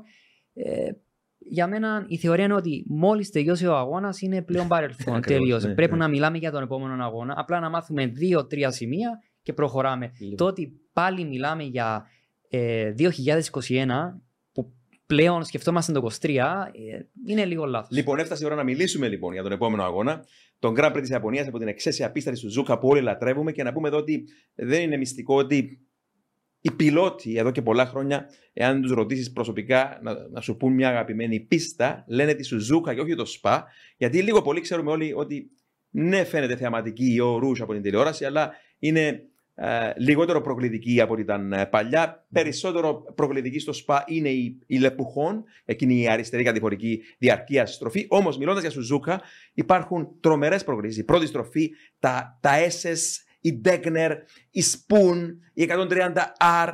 Ήδη μιλάμε για πέντε στροφές μαγικές και η παλιά εκείνη η αρένα ταχύτητας, πραγματικά παιδιά, είναι μαγευτική γιατί μιλώντας για τα SS συγκεκριμένα, ε, δεν επιτρέπουν το παραμικρό λάθος. Η πίστα σε τιμωρά επί τόπου, εφόσον αν έστω και δύο εκατοστά βγεις από την αγωνιστική γραμμή, πάει, το έχασες στο αυτοκίνητο, θα καταλήξεις στην ε, χαλικοπαγίδα, θα χάσεις τον αγώνα. Και αυτό είναι που μας αρέσει με τη Σουζούκα, έτσι. Εξαιρετική πίστα. Τη λατρεύω εγώ. Τη λατρεύω και για το ΣΥΜ, αλλά και να τη βλέπω από την τηλεόραση. Σωστά, Δημήτρη μου είπες ότι το παραμικρό λάθος θα τιμωρήσει. Ο Νάιτζελ Μάνσελ το 1987 τσάκισε τα πλευρά του στο πρώτο sector της πίστας στα S's. Είναι Στα προκριματικά. στα προκριματικά και μάλιστα του στοίχισε και τον τίτλο που Ναι. τον πήρε ο, ο Νέλσον Στον Πικέ με Piquet, τη ναι. Williams Ναι. τότε. Είχε, είχε έξι νίκες ο Μάνσελ, τρεις μόλι τρεις μόλις ο, ο Νέλσον Πικέ. Ναι. Και είναι καλό παράδειγμα που λες τώρα γιατί είμαστε περίπου στο ίδιο σημείο της σεζόν και να χτυπήσουμε ξύλο. Οτιδήποτε απρόρεπτο μπορεί να πάει Ναι. μέχρι και τέτοιο παράδειγμα είχαμε. Δηλαδή, ένας Ναι. πιλότος να σπάσει τα πλευρά του και να χάσει το πρωτάθλημα γιατί ε, είχε μείνει παγιδευμένος μέσα στην ε, Williams. Δεν μπορούσε καν να βγει από το μονοθέσιο ο άνθρωπος. Μέχρι να καταλάβουν τότε τι είχε συμβεί και βεβαίως τα, τα πιλωτήρια τότε πρωτόγωνα. Δεν υπήρχε κα, Ναι, ναι. κανένα καν σφογγάρι μέσα. Έτσι, Μαρία. Ναι, ναι. Τα περνάς όλη μέρα από το Μπορούσες McLaren να δεις Boulevard και βλέπει. τους ώμους πλέον. Ναι, ναι. να εξέχουν οι ώμοι Δεν πάνω. βλέπεις Ναι. τους ώμους να εξέχουν. Είναι μια πίστα που έχει το εκπληκτικό πρώτο sector που διαλύει κυριολεκτικά τα μπροστινά ελαστικά, τα υπερθερμαίνει. Γι' αυτό εγώ θεωρώ δεδομένων ότι οι ομάδες θα βάλουν το λιγότερο δυνατόν αέρα πίεση εννοώ στα ελαστικά και λιγότερο camber. Υπολογίζω κάπου 2,75 μοίρες στους μπροστινούς τροχούς. Έχουμε τις Degner, οι οποίες έρχεσαι μετά τα S's με αρκετή φορά για την πρώτη και τη δεύτερη και μάλιστα στη δεύτερη γίνονται πάρα πολλά ατυχήματα διότι το- η παραμικρή αστάθεια σε οδηγεί στον τοίχο, στη χαλικοπαγίδα και στον τοίχο. Η Τέκνερ είναι εκείνε οι πολύ γρήγορες δεξιές στροφές Ναι. που φέρουν το όνομα ενός Ανατολικογερμανού αναπάτη μοτοσυκλέτα, αν δεν απατώμε. Και εγώ αυτή την ιστορία ξέρω. Έχουμε το επόμενο κομμάτι το οποίο είναι η στροφή χωρίς όνομα η οποία Τέλεια. έρχε- έρχεσαι τελείως αριστερά Μια για να από τις- την ισώσεις. Μια από τις πιο γρήγορες στροφές στον ε, κόσμο, Σπύρο, που βγαίνεις εκεί ανοιχτά πολύ αριστερά πρώτα Ναι. από τι Τέκνερ και η, η- ακολουθεί εκείνη η πολύ γρήγορη που λες δεξιά και σίγουρα τοποθετείς το μονοθέσιο σου αριστερά για να την πάρεις και μετά αμέσως έρχεται η φουρκέτα η αριστερή που πρέπει να φρενάρεις και να αλλάξεις γραμμή και να στρίψεις. Είναι μαγικό. Είναι εκεί που έκανε, έκανε τα προσπεράσματα όλα ο, ο, Καμούι. Κα- ο Καμούι Κομπαγιάσι. Ναι, λατρεμένος. Το 14, πότε; Το, το, το 12, το 12 πρέπει να ήταν. το, Που ανέβηκε στο βάθρο. το έντε- Δεν είμαι σίγουρος. Ήταν, ήταν δύο συνεχόμενες χρονιές πάνω. σ- έκανε τον αγώνα τρομερούς της- αγώνες. ναι. Το 12 νομίζω ήταν στο βάθρο με την Σάουμπερ. Ναι, εξαιρετικός σαμουράι ο, Ναι, ναι, ο ναι. συγκεκριμένος. Και μετά έχουμε το κομμάτι με τη Spoon, που είναι εξαιρετικό, που χρειάζεται και ισορροπία και αεροδυναμικό κράτημα και θάρρος από τους πιλότους. Ναι. Και το επόμενο κομμάτι που ακολουθεί η 130R που έγινε το φοβερό προσπέρασμα του Αλόνσο στο Σούμαχερ από την εξωτερική το 2005. Και έχουμε το γύρο να κλείνει με το Chicane. Είναι... Τώρα το λες αυτό και Μμ. σταματά να Ναι. χτυπάει η καρδία προς στιγμής. Δηλαδή, μιλάμε τώρα για 130R. Στο Φοβερή. οποίο, παιδιά, να πούμε εδώ η πίστα της Σουζούκα, το πιο σημαντικό, απλό πράγμα που, που δεν είπαμε ακόμα είναι ότι εξαιρετικά στενή. Ναι, είναι με στενή. πολύ γρήγορες στροφές. Και τώρα η αγωνιστική γραμμή πάνω στην 130R με την ψυχή στο στόμα μπορείς να περάσεις εκεί με πόσα 300 χιλιόμετρα περίπου την ώρα και πόσο μάλλον να κάνεις εξωτερική. προσπέρασμα από την εξωτερική πάνω στην Ferrari του Σούμακερ. Ο Αλόνσο. Wow. Θυμάμαι το εφιάλτικο ατύχημα της Toyota το 2002, ο Μακνίς ήταν. αν Ο θυμάμαι. Μακνίς ήταν, ναι, Ναι. ο Μακνίς. Ήταν ε, σαν να συντρεβεί Που έσπασε αεροπλάνο. την παριέρα. Ναι, ναι, ναι. Ναι, ναι, ναι. Περιγράφαμε εκείνο τον αγώνα με τον συνάδελφο ναι. Μάριο Μιχαήλ και ήταν, ήταν τρομακτικό το πόσο. Διότι όταν βγεις από εκείνη τη στροφή, ε- είναι τέτοια η σχεδίαση της παλιάς Ιαπωνικής αρένας που δεν μπορούν να γίνουν αλλαγές γύρω για να μπουν τέλος πάντων ε, χώροι διαφυγής κλπ. Γι' αυτό δεν άλλαξαν ποτέ την Σουζούκα, γιατί δεν, δεν προσφέρεται να γίνουν ε, ε, αλλαγές και να μεγαλώσουν οι στροφές. Γενικά μου αρέσουν οι πίστες με χαρακτήρα σαν τη Σουζούκα. Τέλεια. Μάρια. Με κάλυψε ο Σπύρος ό- ό,τι έχει πει. Ε, εγώ, βασικά από όλους μας, η πίστα της Σουζούκα είναι μία από τις ε, πιο αγαπημένες πίστες, μπορούμε να την πούμε old school. Εγώ μία λέξη που δίνω για τη Σουζούκα είναι flow. Είναι μία πίστα που έχει Τέλεια. flow. Μία πίστα που βλέπεις ότι κάθε στροφή συνδέεται με την προηγούμενη και σε οδεύεις στην επόμενη. Ναι. Που είναι το πιο σημαντικό να έχει flow μία πίστα. Flow έχει και το Spa και το Silverstone έχει ένα flow. Αλλά μπορεί να ονομάσουμε και άλλες πίστες στην, ε, στην Ασία οι οποίες έχουν χάσει το flow γι' αυτό Ναι. πλέον γίνονται λίγο ανιάρες. Η, η Suzuka ήταν νομίζω test track ε, της Για τη Honda. Honda, ναι, ναι, ναι. Είναι ιδιόκτητης. Είναι της Honda. διόκτης Honda, άρα είναι ένα πολύ καλά σχεδιασμένο test track που πλέον η κάθε στροφή έχει λόγο που υπάρχει. Νομίζω η Spoon που έχει αρνητική έγκληση. Έχει, ναι, ναι, ναι. ε, Έχει αρνητική έγκληση. Ναι, στην ναι, έξοδο. ναι, ναι. Στην έξοδο, Στην έξοδο, ναι. ναι, ναι. Που είναι Η spoon είναι πολύ πουλή. Δηλαδή Ναι. μπαίνεις μέσα. Ε, δεν θυμάμαι τώρα την ταχύτητα. Είναι πλέον τις ταχύτητες που. ε, Εποχή ένα ήταν με την ε, ε, τρίτη ταχύτητα. Η πρώτη. Τώρα είναι με πέμπτη. Ναι. Και έβγαιναν στη δεύτερη με την τέταρτη ταχύτητα. Ναι. Αλλά άνοιγε σιγά σιγά. Τη λένε- την ονόμαζα πάντα ύπουλη στις ελεπτικέ μεταδόσει. Γιατί σε προσκαλούσε να μπεις με ταχύτητα μέσα. Έμπαινες με ταχύτητα μέσα και σιγά σιγά η στροφή. Ε, Σε ε, έσπροχνε έξω. σε σε σπρώχνει, έσπροχνε ναι. και ήταν αρνητικός ο δρόμο σε κλίση. Όλα Ναι, αυτά βέβαια ναι. δεν φαίνονται εύκολα από την τηλεόραση. Και ήταν εξαιρετικά περίπλοκη στροφή και γενικότερα πίστα. Υπάρχει το κράσπεδο και υπάρχει και χαλικοπαγίδα. Δεν Ναι. την έχουν ενοχλήσει τη χαλικοπαγίδα. Ευτυχώς. Το παραμικρό λάθος θα σε στείλει στη Και, παιδιά, χαλικοπαγίδα είναι- και στον τοίχο. Μιλούσες προηγουμένως για σαμουράι. Όταν έγραφα το βιβλίο μου, έκανα μια βαθιά έρευνα ε, και όπως είπες, Μάρε, χτίστηκε από την, από την Honda, σχεδιασμένη από τον φοβερό μέτρ Ολλανδός. Ολλανδό, τον John Hugenholtz, η πίστα της ε, Ιαπωνική της Σουζούκα. Χτίστηκε, δεν θυμάμαι ακριβώς τη χρονιά, ε, δεκαετία του 60, αρχές δεκαετίας του 60, ε, από την Honda η πίστα. Και από την αρχαιότητα, η Σουζούκα που αναφέρεται, η περιοχή της Σουζούκα που αναφέρεται στο δεύτερο αρχαιότερο, α- δεύτερο αρχαιότερο βιβλίο της Ιαπωνίας, αναφέρεται μέσα ως χώρος τέλος πάντων, ήταν γεμάτη φυτείες ρυζιού.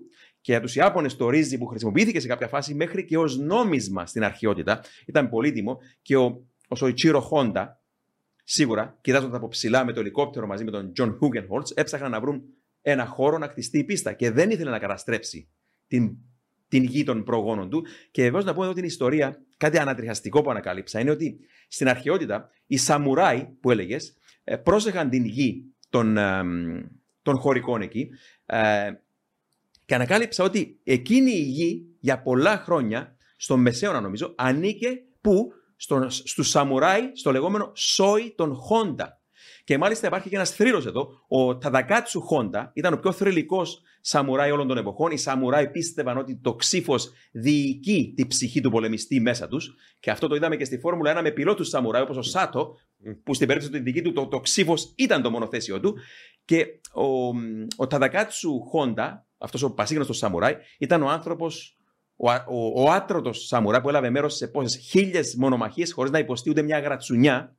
Και το βρήκα ανατριχαστικό το ότι ενώ κάποτε ανήκε εκείνη, εκείνη η γη στο σόι των Χόντα και μετά συμπτωματικά ίσως ε, ένας άλλος Χόντα, ο, Σοϊ, ο Σοϊτσίρο Χόντα, έχτισε την πίστα εκεί δεκαετία του 60 και περιμέναμε να γνωρίσουμε την πίστα εμείς οι Ευρωπαίοι το 87 όταν μπήκε για πρώτη φορά στο καλεντάρι της ε, Φόρμουλα 1.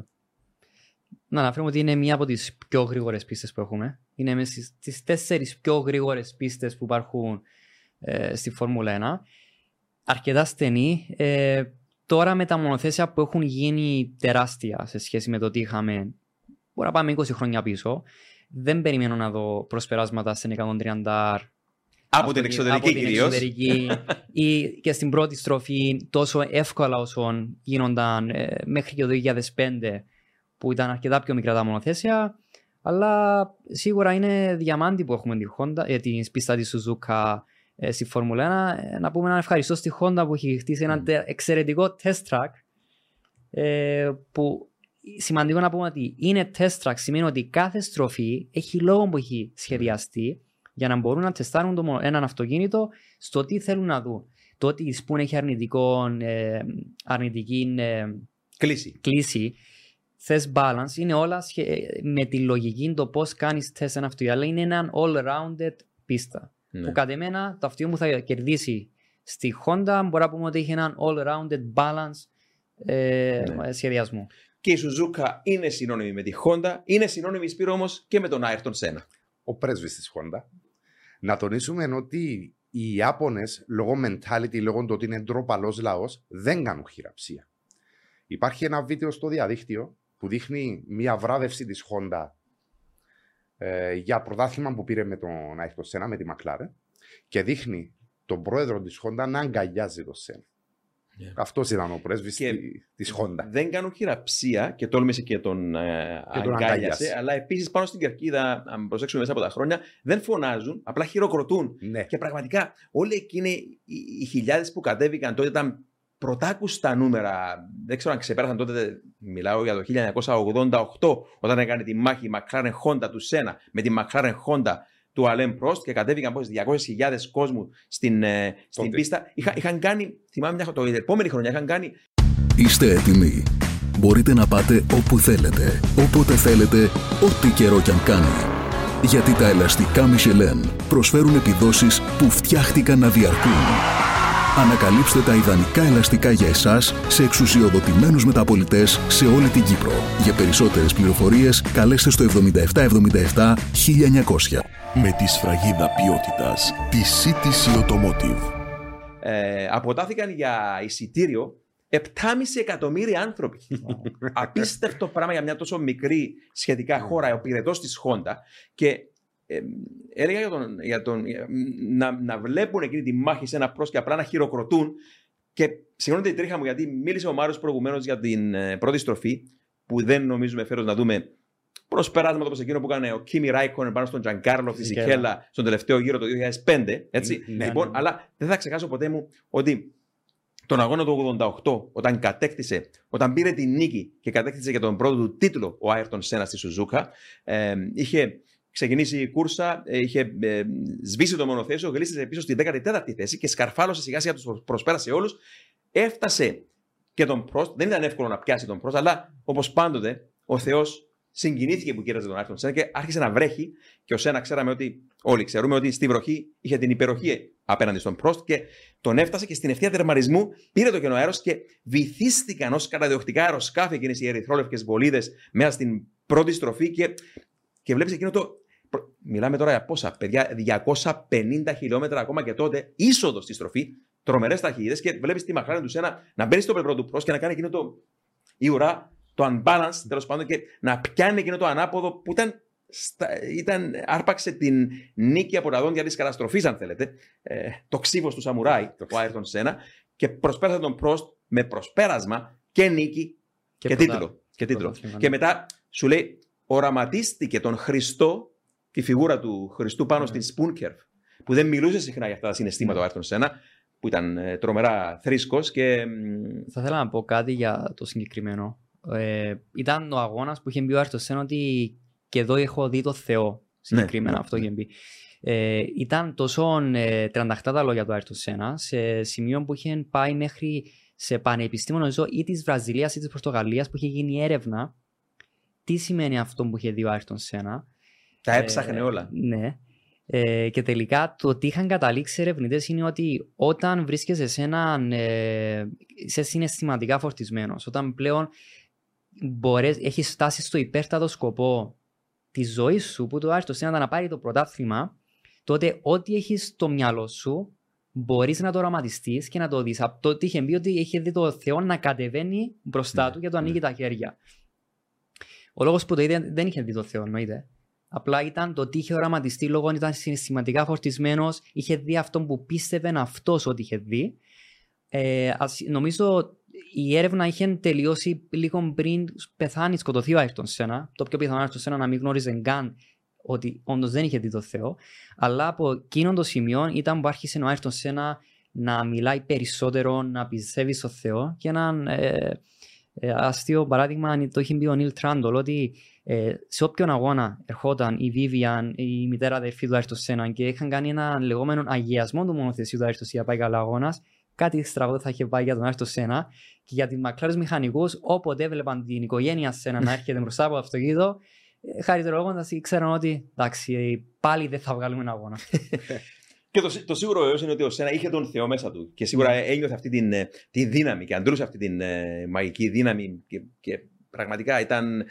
Εγώ τον ονομάζω, θα τον ονομάζω μια ζωή, ο φιλόσοφος της ταχύτητας. Mm, γιατί κοίτα. το, το πνεύμα του ήταν από άλλο πλανήτη, παιδιά. Και πραγματικά, χωρίς να μειώνουμε τον Μάικλ Σούμερ, τα, τα δική μου άποψη που τους έζησα έστω εξ αποστάσεως και τους δύο από την ε, αρχή της καριέρας τους, πραγματικά ω ένα, όσον αφορά αφοσίωση, μιλάμε για θρησκευτική αφοσίωση. Ε, ο Σούμαχερ ήταν αφοσιωμένος, αλλά ήταν αφοσιωμένος εργάτης. Ο Σένα ήταν θρησκευτική αφοσίωση, ψύχωση με την, με Ναι. την, με την επιτυχία στη Φόρμουλα 1 και τα παραδείγματα είναι ατέλειωτα, Σπύρο. Πιστεύω ότι η αφοσίωση του Άιρτον Σένα έδωσε το κίνητρο στους ανθρώπους της Honda και του έδειξαν την ίδια αναφοσίωση, διότι υπήρχε ένα βίντεο στο διαδίκτυο το οποίο εγώ έτυχε να δω πέρσι.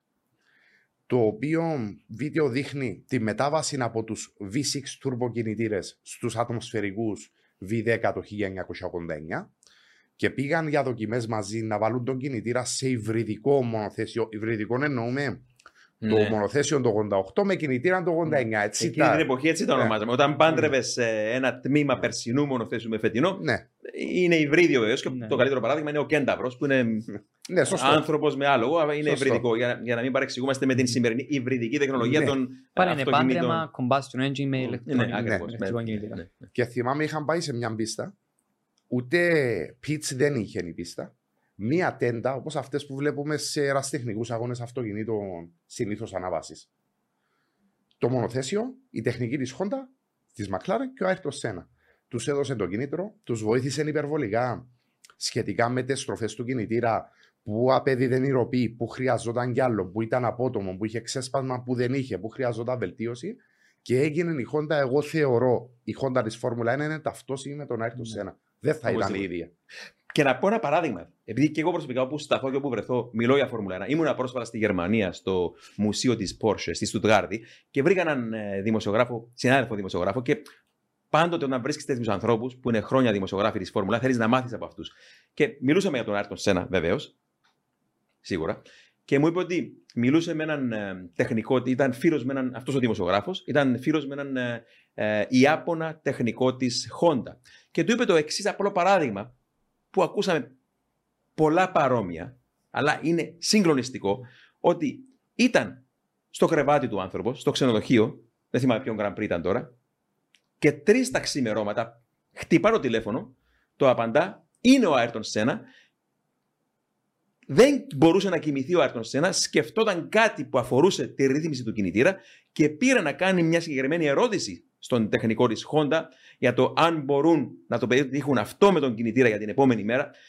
Αυτό που λέμε θρησκευτική αφοσίωση, κανείς δεν. Ε, δηλαδή, ακόμα και ο Σούμαχερ η δουλειά του σταματούσε. Ναι, μεν δούλευε 12, 16, 18 ώρες την ημέρα για Φόρμουλα 1, αλλά όταν κοιμόταν. κοιμόταν. Σταματούσε. Σταματούσε. Ο Σένα δεν μπορούσε καν να κοιμηθεί. Σκε, ε, σκεφτόταν, έτρωγε, έπινε, κοιμόταν, ξυπνούσε. Φόρμουλα 1. Ναι, Ήταν εκπληκτικός γνώστης του μονοθεσίου ένα. Δεν Mm. άφηνε τίποτα να μην το καταλάβει Ναι. ε, στο αυτοκίνητο. Ε, εν αντιθέτει με τον Ρικιάρτο που είχε δώσει μια συνέντευξη πρόσφατα που λέει ότι δεν έχω ιδέα πώς δουλεύει ένας κινητήρας αυτοκινητού. Μην με ρωτάτε. Η νέα Ε, γενιά. σί- Σίγουρα και δεν τους κατηγορούμε τους εντάξει, Είναι σημερινούς. πολύ περίπλοκα φυσικά. Είναι πολύ περίπλοκα, αλλά επίσης, Μάρια, ξέρουμε ότι η εποχή του Άιρτον Σένα με την εποχή του Ριτσάρτο είναι σίγουρα πολύ διαφορετική με την έννοια ότι δεν χρειάζεται πλέον ένας πιλότος να, να γνωρίζει τα πράγματα Ναι. για να πάει γρήγορα. Ενώ την εποχή του Σένα, και θα πούμε άλλη μια φορά το, το φοβερό παράδειγμα από τη μιας και μιλάμε για Σουζούκα. Και τα λέει τα λόγια ο Τζόναθαν Πάλμερ, ο Βρετανός πρώην πιλότος Φόρμουλα 1, και λέει: Ήμουν δοκιμα... πιλότος δοκιμαστικών της McLaren και κατεβαίναμε στην ε, ε, Σουζούκα για δοκιμές, λέει, και ήμουνα εγώ δύο μέρες στην πίστα έκανα γύρους, έγραφα χρόνους λέει και κατέβαινε ο Άιρτον Σένα ένα απόγευμα και μετά που έκανε ένα μόνο υπτάμενο γύρο, λέει, ήταν σχεδόν ένα δευτερόλεπτο πιο γρήγορος μου. Και εξηγά ο άνθρωπος, ο θνητός Πάλμερ, πώς το πετύχαινε αυτό ο Σένα βεβαίως. Και λέει, ας βάλουμε κάτω από το μεγεθυντικό φακό μία μόνο στροφή και εξηγεί πόσο με τις γραφικές παραστάσεις και τα data από την τηλεμετρία, πόσο φρέναρε πιο αργά και μετά έκανε εκείνη τη φοβερή του τεχνική που το stabbing του, Ναι, του ναι. θρότου που, που, που, που, που διάβαζε το κράτημα της ασφάλτου και έβα- άρα φρέναρε πιο αργά, έβαζε τη δύναμη κάτω πιο γρήγορα και πάνω σε μόνο μία στροφή κέρδιζε δύο δέκατα του δευτερολέπτου. Ναι, ήταν, ήταν το, ας το πούμε, κόλπο το Άιρτον Σένα. Ναι. Να... δεν, πάντως ήταν- δεν, το, δεν το έκανε άλλος πιλότος Ναι, ναι. ποτέ πριν Ναι. ή μετά. η έκτοτε. συχνότητα των παλμών που έδινε πάνω στο θρότρο για να κρατά ψηλά τις στροφές, για να μπορεί να έχει μια γρήγορη έξοδο. Επίσης, να μην Να ξεχνάμε. κρατάς ζωντανό και το διαφορικό. Ναι. Ε, που αυτό νομίζω υπάρχει ένα βίντεο στο YouTube που οδηγάει η Honda NSX που είχαν βάλει Ναι, ναι, ναι, ναι, ναι. κάμερα στο pedals που είναι τα, ε, τα throttle. NSX το οποίο το εξέλιξε. Στη Suzuka Στη συγκεκριμένα. Σουζούκα είναι και το εξέλιξε ο Άιρτον Σένα και έχει και Ναι, κάμερα ναι. που δείχνει τα πόδια του πώς οδηγεί. που ε, καλό είναι ο- αυτοί μας παρακολουθούν να δουν το βίντεο για να καταλάβουν το πόσο γρήγορα σε ψηλή συχνότητα έκανε αυτό το τρικ που είναι κομμάτι από τα go-karts. Από τα Που είναι go-karts λίγο, το- εντάξει, εγώ θα έλεγα ότι κρίμα που δεν το είχαμε, που δεν έχουμε βίντεο Φόρμουλα 1, Ναι. γιατί όλα εκεί γίνονται σε πολύ slow motion στο NSX. Και δεν Φόρμουλα 1 ανταποκρίνεται το αυτοκίνητο. Και δεν ανταποκρίνεται. και δεν ανταποκρίνεται όπως Ναι. ένα μονοθέσιο Φόρμουλα 1. Ε, απίστευτο το, το pole position που πήρε το, το 91 στη Σουζούκα, όταν πήρε και μετά την Κυριακή τον τρίτο του παγκόσμιο τίτλο. Παιδιά, πραγματικά ήταν, είμαστε έτοιμοι τότε με το. να, να, να δούμε από τι ειδήσει στη, στην Κύπρο αν θα δείξουν κάτι έστω σε σύνδεση με την ε, ΕΡΤ, έτοιμοι με, το, με την κασέτα, τη VHS μέσα για να παρήσουμε το ρέκορντ. Για να, και εκείνες οι, οι αρχές από τον V12, 3,5 λίτρα Honda, πως απίστευτο πράγμα. Και Το έχουν εξομοιώσει σήμερα οι Ιάπωνες. Με τη βοήθεια της τεχνολογίας μεγάφωνα μ, έχουν βάλει κατά το μήκο τη πίστας. το έκαναν πριν από χρόνια αυτό. Ναι, ναι, ναι, πριν Ναι, από δεν τρία, ξέρω αν θα τέσσερα παίξει και χρόνια. φέτος, αλλά μου είχε κάνει αλγινή εντύπωση. Ναι, τότε. ναι. Ήταν ο, ο πρέσβης της Honda, εγώ έτσι τον ονομάζω, τον πρωταθλητή Ναι. των πρωταθλητών. Η Honda που είναι σήμερα δυστυχώς δεν έχει σχέση με τότε. Και υπάρχει και μια φωτογραφία που μπορεί να τη δει ο κόσμος στο διαδίκτυο με αρκετούς τεχνικούς της Honda και στη μέση είναι ο Σένα. Μμμ. Είναι ο κινητήρας, η τεχνική γύρω από τον κινητήρα και ο Σένα στη μέση. Τον λάτρευαν και τους λάτρευαν. Ήταν ο συνδετικός κρίκος. Εγώ πιστεύω ότι αν δεν ήταν ο Άιρτον Σένα, δεν θα υπήρχε αυτή η άψογη επικοινωνία με Ρον Ντένις και Honda. Ήταν Ναι. λόγω του Άιρτον Σένα. Όταν έστειλαν κινητήρες στη Honda, υπήρχε ένα στίχη που λέγε Special for Ayrton και αυτόν Ναι. είχε δει ο Αλέν Προ και πλέον είχε να κορυφωθεί όλο. Ο- όλοι λέγαμε τότε ότι ο Αλέν Πρόστ ήταν πιλότος της McLaren και όλοι λέγαμε ότι ο Άιρτον Honda. Σένα ναι, ήταν πιλότος της Honda. Διότι ερχόμενος βεβαίως από την Lotus Honda, που προμήθευε τότε την Lotus, ο Άιρτον Σένα το 87, οδηγούσε για την Lotus Honda, η μόνη χρονιά της Lotus με κινητήρες Honda. Ήταν ο Σένα μαζί της, μπορούσε να εξελιχθεί το μονοθέσιο, αλλά έκανε μεταγραφή στη McLaren και πήγε γιατί οι Ιάπωνες Θέλαν τον Άιρτον. ήθελαν τον Άιρτον Σένα οπωσδήποτε. Είχες Και- συμφωνήσει και ο και- Πρόστο. και ήταν- αυτό θα έλεγα τώρα. ότι με τις ευλογίες του Αλέν Πρόστ, Ναι. που ο Πρόστ δεν είχε κανέναν να αποβηθεί, Ναι, που- είπε αυτός είναι ο καλύτερος Πιλότος. νεαρός πιλότος που υπάρχει στον κόσμο. Είπε στον Ροντένι και τον έφερα μέσα. Εντάξει. Μετά από γνωστά αποτελέσματα. Που να ήξερε βεβαίως ο Ναι. Πρόστ, αλλά. εμ, Ναι, αλλά- δε- Δεν μ' άρεσε να μιλάω για Σουζούκα 89 και 90 που συγκρούστηκαν οι δύο πιλότοι, γιατί δε- δε- η ιστορία τους δεν ξεκινά και τελειώνει εκεί όπως νομίζει πολλοί κόσμος. Ναι. Το, το 88 για μένα, που ήταν και καλοί φίλοι και πολύ ακόμα σεβασμός ο ένας τον άλλο. Εκείνο το προσπέρασμα που είπα προηγουμένως, τροχό με τροχό, οι δυο ήταν, είναι εκείνο που κρατώ ε, ως ανάμνηση από αυτούς τους υπερήρωες και τις χρονιές της McLaren Honda. Απλά το 89 θεωρώ ήταν τεράστια αδικία το ότι του πήραν τον τίτλο. Ναι. Για έναν Ναι. κανονισμό, ε, δεν θα πω ανοησία, αλλά έναν άδικο κανονισμό. Τον τιμώρησαν. Ναι, ο, λό, ο λόγος που τον τιμώρησαν τελικά ήταν. Θα πω χαζό γιατί Ναι. τελικά τιμωρήθηκε γιατί ε, ε, μετά που συγκρούστηκαν με τον Πρόστ, η, η ποινή που του έδωσαν ακύρωση από την κούρσα είναι γιατί επέστρεψε πίσω στην πίστα από α, Την μη εκ- κανονικό σημείο. Από την έξω διαφυγής. Που την έξω διαφυγής. Που είναι, είναι, είναι γελίο γιατί ήταν σταθμένο τόση πολλή ώρα εκεί που δεν κέρδισε κάτι με το να Ναι. μπει από εκείνο το σημείο που μπήκε. Και εκεί φαίνεται, παιδιά, όμως και η διαφορά του Σένα με τον Πρόστ. Ο Πρόστ, μόλις χτυπούν τα δύο μονοθέσια, κατεβαίνει από το μονοθέσιο, Ναι. παραδίδει τα όπλα. Ενώ ο Σένα είναι στο πιλωτήριο και ψάχνει εκείνη την ευκαιρία. Ποτέ δεν σταμάτησε να ελπίζει πως μπορεί να κερδίσει. Και Ναι. τελικά βγήκε, μπήκε στην πίστα και θυμάστε, προ- προσπέρασε την Μπένετον του Αλεσάνδρο Νανίνη πάνω στο, και πάλι πάνω στο, στο ίδιο σημείο που προσπέρασε τον Πρόστ προηγουμένως που δεν συγκρούστηκαν οι δύο. Ναι. Αλλά αυτή τη φορά κατάφερε τελευταία στιγμή στρίμωξε εκεί την μακράρεν δίπλα από την πράσινη Μπένετον του Νανίνη, τον προσπέρασε τον Ιταλό και όταν την ακύ- τον ακύρωσαν τον Σένα βεβαίως μετά πήρε την νίκη ο, Ο Νανίνη. ο Νανίνη. Ναι, ναι. Ναι. Ε, Όμως, ε, εντάξει, δεν μας αρέσει να μιλάμε για 89 και 90 το τι είχαν γίνει. Ε, Όμως, το τι είχε εξελιχθεί με τον Παλέστρη ήταν. η Με την ρήξη- έννοια, Μάρια, λέω πάντα ότι δεν είναι, δεν είναι το Α και το Ω της ιστορίας Ναι, ναι, ναι. του έπους σε ένα πρόστ. Ε, πο- Ναι. Πολλοί στρέφουν, στρέφονται εκεί. Λες Ναι. και ήταν μόνο εκείνες οι δύο κούρσες. Ακριβώς. Ε, δεν είναι παραδειγματικές κούρσες για να λέμε για τον Άριστον Σέναν τον Πρόστ, αλλά το τι είχε γίνει το 89 και το 90 ήταν η αρχή της ρήξης του Μπαλέστρε Ναι. και εξού είχαμε τον Max Moster. Γιατί το ότι είχε δηλώσει ο Ο Μπαλέστρα. Μπαλέστρε, ο πρώην πρόεδρος της FA, της FA. που τον διαδέχτηκε ο Μαξ Μόσλι Max που λες. Mosley. Το ότι είχε δηλώσει είναι ότι ε, ο, η, το ατύχημα σε ένα προς είχε γίνει με τρομέρε ταχύτητες που μπορούσε κάποιος από δύο να χτυπήσει άσχημα. Είχε αναφέρει ότι οι οδηγοί είναι τα παιδιά μου και θέλω να τους. Ε, δεν θέλω να έχουμε τέτοιους διψοκίνητου οδηγούς. Έτσι, παραδειγματικά, ο Σένα πρέπει να τιμωρηθεί. Υπήρχαν τα λεγόμενα politics που πάντα υπάρχουν, που σημείων που ο Άρτον Σένα το είχε καταλάβει, που είχε πει ότι είναι λόγο, θέλει να βοηθήσει το στραβομήτριν, όπω ονόμαζε τον Άλεν Πρόστ.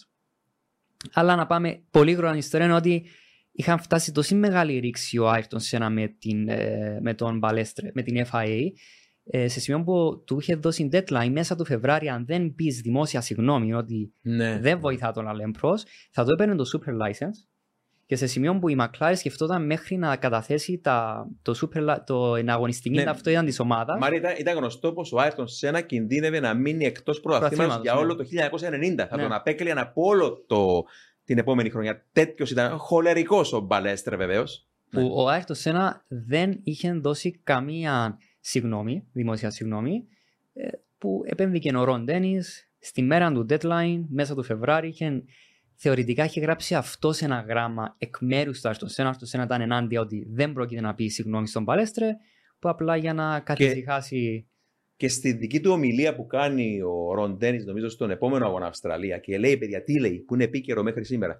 What we are fighting for is a consistent running of the regulations. Το τι παλεύουμε, Ναι. λέει, είναι αυτή η, η σταθερότητα στην εφαρμογή και αστυνόμευση των κανονισμών, που η Φόρμουλα βεβαίω το παλεύει μια ζωή. ναι, ναι. Υστερεί και θα υστερεί πάντα. και θα υστερεί πάντα, ναι. Ναι, Πάντα θα υπάρχει κάτι. Απλά το τι πρέπει να πάρουν από το 89 είναι ότι η Φόρμουλα 1 είναι ένα brutal sport, το ονομάζει και ο Ζακ Μπράουν, το οποίο αν δεν είσαι αναμειγμένος πολιτικά, δεν μπαίνεις πρωταθλήματα. Ο λόγος που η Toyota δεν έχει πάρει πρωτάθλημα τις εποχές που ήταν ενεργή στη Φόρμουλα 1 ήταν επειδή σε όλα τα meetings που είχαν ε, οι ομάδες με την FIA, οι Ιάπωνες δεν πηγαίναν γιατί δεν πιστεύαν ότι πρέπει να είμαι σε ένα meeting γιατί είναι racing. Και ήταν ο λόγος που κατ' εμένα και πολλοί κόσμο ότι η Toyota απέτυχε στη Φόρμουλα 1 γιατί δεν ήταν εμειγμένη στα politics. Ναι, συμφωνώ απόλυτα και, και με αυτό. Όπως και η Honda εργοστασιακή ε, και η Toyota ε, είχαν αυτό το θέμα. Μιλήσαμε για Ayrton Senna, όμως πάντοτε μου αρέσει όταν έχουμε Ιαπωνικό Grand Prix να τιμώ και τους Ιάπωνες πιλότους. Δεν είχαμε πολλούς, νομίζω περίπου 18 ξεκίνησαν ε, έστω ένα Grand Prix στην ε, καριέρα τους μέσα από τα χρόνια, ξεκινώντας από το πρώτο Ιαπωνικό Grand Prix το 1976 στο Fuji. Ε, και θα ρωτούσα τον καθένα σας, ε, ξεκινώντας με τον Σπύρο. Σπύρο, αγαπημένος Ιάπωνας πιλότος. Υπάρχουν αρκετοί, αλλά αγαπημένος με μένα είναι ο Καμούι Κομπαγιάσι. Ε, Που δεν- μιλούσαμε προηγουμένως. που μιλούσαμε προηγουμένως. Ήταν ένας από τους αγώνες που τον λάτρεψα. Θεωρώ ότι ήταν πάρα πολύ ταλαντούχος. Είναι εξαιρετικά αδικημένος πιλότος γιατί έχασε τη θέση του στη Φόρμουλα 1 διότι είχε εξασφαλίσει κάποτε είχε την υποστήριξη της Toyota. Ναι, ναι, ο ναι, ναι, Καμούι. ναι. Είχε εξασφαλίσει χορηγία 7 εκατομμύρια για να κερδίσει τη θέση του και την έχασε. Άρα παίζουν αυτά τα ποσά, γι' αυτό βλέπουμε στρόλα, τύφη και διάφορους σε ορισμένες θέσεις. Είναι τα χρήματα. Είναι μ, από τον πρώτο του αγώνα έδειξε δείγματα ο, ο Καμούι και είναι κρίμα ότι δεν έκανε πολλά χρόνια στη, στη Φόρμουλα 1. Πολύ εντυπωσιακός, προσγειωμένος, καλός χαρακτήρας. Νομίζω δεν είχε ακριβώς το mentality του Ιάπωνα. Εμένα μου φαινόταν λίγο Ευρωπαίος. Αυτό που θα σου έλεγα τώρα είναι ότι ε, λέω μέσα από τα χρόνια ότι δεν υπάρχει αργός Ιάπωνας πιλότος, υπάρχει ασταθής Ιάπωνας πιλότος. Και αυτό είναι το πρόβλημα των Ιάπωνων πιλότων, ότι δεν Ναι. έχουν αυτό το consistency που λέγαμε ότι όταν πας επί τόπου σε μια πίστα. Από την τηλεόραση δεν φαίνεται αυτό το πράγμα. Όταν Ναι. πα επί τόπου σε μια πίστα, αυτό που βλέπεις δεν υπάρχουν αργοί πιλότοι Φόρμουλα 1. Είναι ότι θυμάμαι τον Αλόνσο, Φόρμουλα 3000, η πρώτη και μοναδική του νίκη στο ΣΠΑ το, 3 το, στο ΣΠΑ το 2000. Ήμουνα εκεί πάνω στην ε, ε, bus stop και τον έβλεπα αυτόν τον νεαρό πιλότο που μου είπε κάποιος ε, Ισπανός ε, συνάδελφος δημοσιογράφος να τον βάλω στο, Στο χάστρο. στο στόχαστρο ναι, να τον παρακολουθήσω και έγινα μεγάλος φαν του από τότε. Είναι ότι κάθε γύρο που περνούσε μπροστά μου φρέναρε στο ίδιο σημείο, έβαζε τη δύναμικά του, άκουε τον κινητά στο ίδιο σημείο, έστρεβε το τιμόνι στο ίδιο σημείο, ήταν, ήταν απίστευτα σταθερός πάνω σε κάθε στροφή το ίδιο, το ίδιο, το ίδιο, το ίδιο. Και την επόμενη μέρα που πήγα σε άλλες στροφές να το δω, ήταν ακριβώς αυτό το πράγμα και σε μελλοντικά Grand Prix που τον είδα. Οι Ιάπωνες έχουν αυτό το θέμα ότι ο, το Ρανοσού και τα Γκάκι, για παράδειγμα, στην Μόντζα, πρώτο chicane, που ερχόμενοι με όλα εκείνα τα χιλιόμετρα, τον έβλεπες να είναι τη μια φορά να έρχεται να παίρνει σωστά τη γραμμή του, την άλλη φορά να σταυρώνει τα χέρια στο τιμόνι. Ο Κοπαγιάση όμως ε, ήταν, ήταν ίσως ένας από τους πιο σταθερούς σε απόδοση γύρω Ήταν- με τον γύρο πιλότο. Ήταν σταθερός και βλέπουμε και το παράδειγμα του Τσουνότα σήμερα, ότι είναι ασταθής. Ταλαντούχος μένα, ασταθής. Κλασικός Ιάπωνας. Ναι, ναι, ναι. Μάρια, αγαπημένος Ιάπωνας πιλότος. Ε, ίσως επειδή όλα μου τα αριθίσματα έρχονται από το 2000, η απάντηση μου είναι Τακούμα Σάδο. Ε, Τέλεια επιλογή. Ο λεγόμενος Σαμουράι, ειδικά αυτό που με έκανε να, να βλέπω τον Τακούμα Σάδο σε ένα μαχητή ήταν νομίζω το 2004 στην Γερμανία. Με το εξαιρετικό- Honda. BR Honda, με το εξαιρετικό προσπέρασμα στο Hairpin Ναι. corner.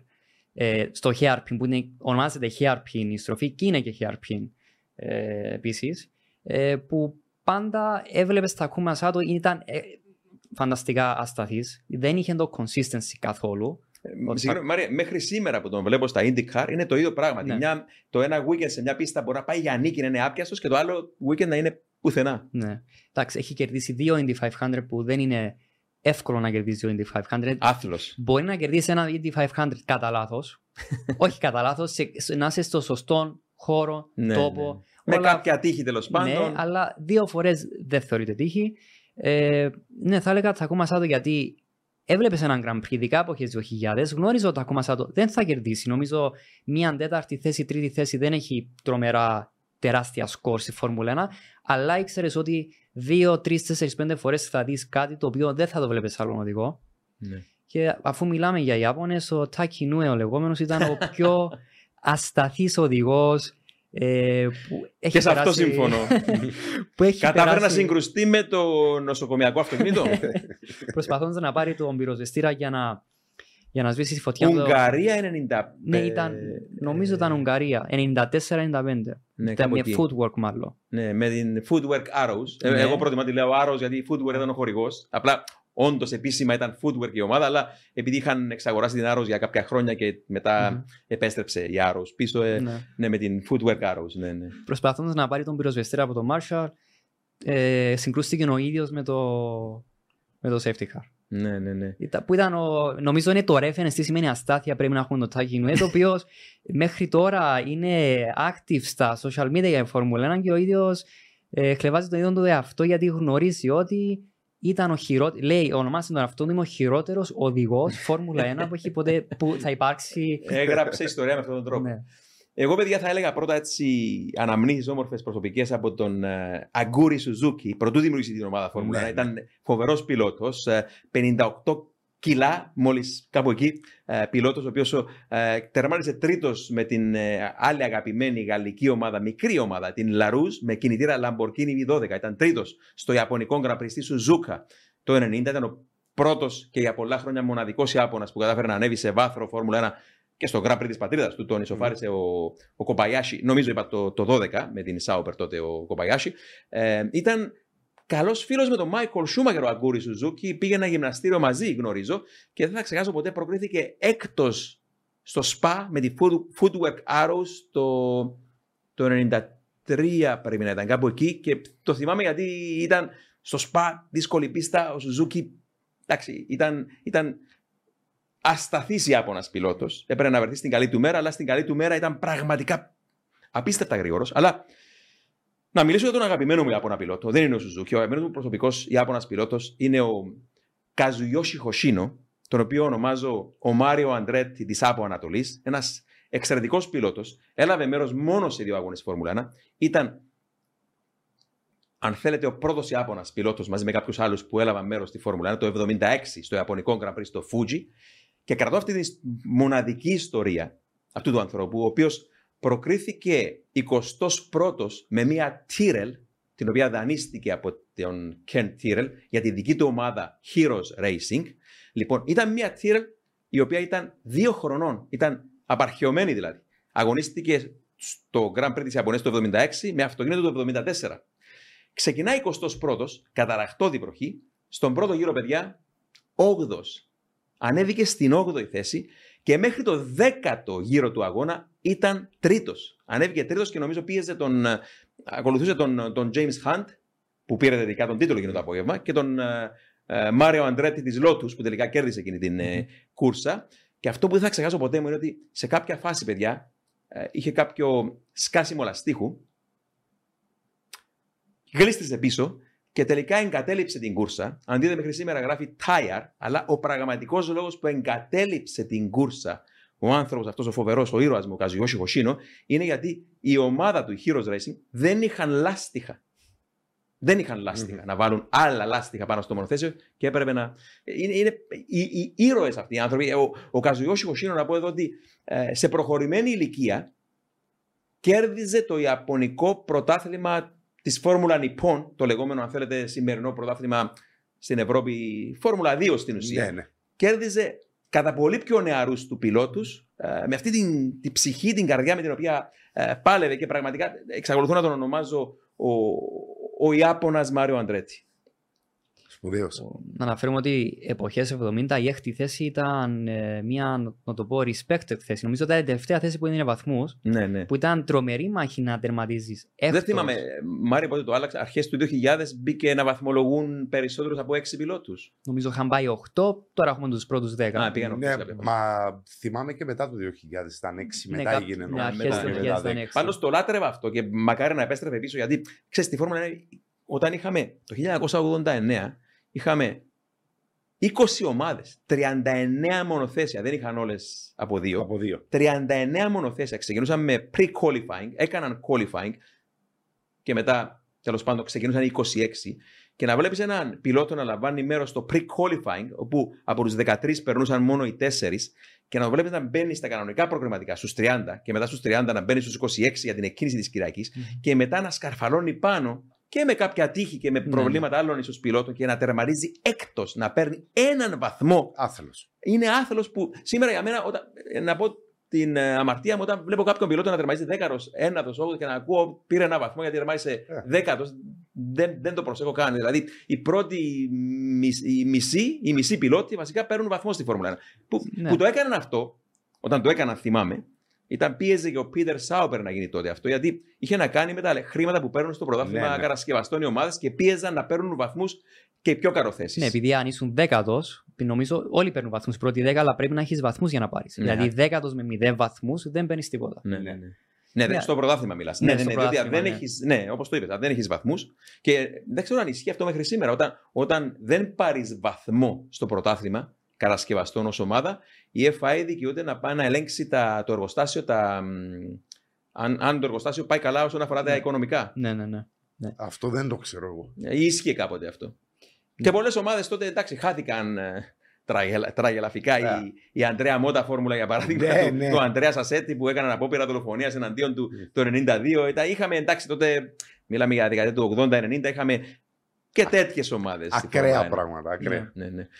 Όμως, όμως για μένα ήταν πολλές από αυτές τις ομάδες ήταν οι ιδιοκτήτες, ήταν ρομαντικοί άνθρωποι. Ναι, ναι, ναι. Για παράδειγμα, η, η, η Κολόνη, ποιος τη θυμάται σήμερα, η Ιταλική ομάδα, ο Έντζο Κολόνη ήταν νομίζω πρωταθλητής Φόρμουλα 3, κατάφερε να, να φτάσει μέχρι τη Φόρμουλα 1. Και ναι, ναι, την πούλησε τελικά στον Αντρέα Σασέτη, που έλεγα προηγουμένως, που έκαμε, ε, με, με τον όνομα την ομάδα από Κολόνη σε Αντρέα Μότα Φόρμουλα. Αλλά υπήρχαν αυτοί οι ρομαντικοί, ε, μικροί αν θέλεις, ιδιώτες που έλαμβαναν μέρος, οι γκαρατζίστα, Ναι, όπως ναι. του ονόμαζε και ο Έντζο Φεράρι, που, που έδιναν μια έτσι όμορφη νότα στη Φόρμουλα 1. Μια και ανέφερες τους γκαρατζίστα, πε μας Δημήτρη για αυτόν τον θρηλυκό γκαρατζίστα που δυστυχώς έμεινε σε αναπηρικό καροτσάκι. Τι είχε πει, πώς ένιωθε όταν έβλεπε τις βολίδες τους; Α, μαν, καλά τώρα. Μιλάς για, μιλάς για τον Φρανκ Βίλιαμς φυσικά. Εντάξει, αυτό είναι κάτι το οποίο.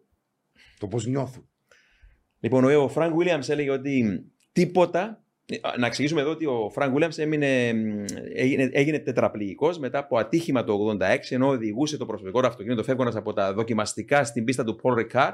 Ε, Συνοδηγός ήταν Peter ο, Winsor. ο Peter Νομίζω Winsor. Ο Peter Winsor οδηγούσε, συνοδηγός ήταν ο Ναι, Frank. ναι, α, σωστά το Ναι, ναι, ναι. Οκ. Και, ναι, ήταν συνοδηγός ο Φρανκ Βίλιαμ, σωστά το είπες. Ο Πίτερ Βίνσορ οδηγός. Είχαν τρομερό ατύχημα. Θυμάμαι, λέει ότι έλεγε, πήγαινε στην ε, γυναίκα του, είχε, του λέει: Έφτιαξα το αγαπημένο σου φαγητό και πήγαινε στο αεροδρόμιο να στραφούν πίσω στην ε, Αγγλία. Αγγλία τέλος πάντων. Αλλά όπως οδηγούσαν, είχαν το τρομερό ατύχημα που τον άφησε τετραπληγικό. Αλλά τα λόγια αυτά που δεν τα ξεχνάω ποτέ.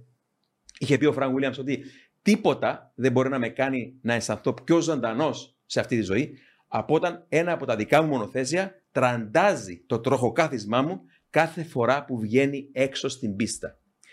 Frank Williams. Ο Frank Williams για μένα ήταν το πιο ιερό όνομα, ο πιο αφοσιωμένος άνθρωπος στη Φόρμουλα 1 μετά τον Έντσο Φεράρι. Μμμ. Ε, προσωπική μου άποψη. Ναι. Ναι, ναι.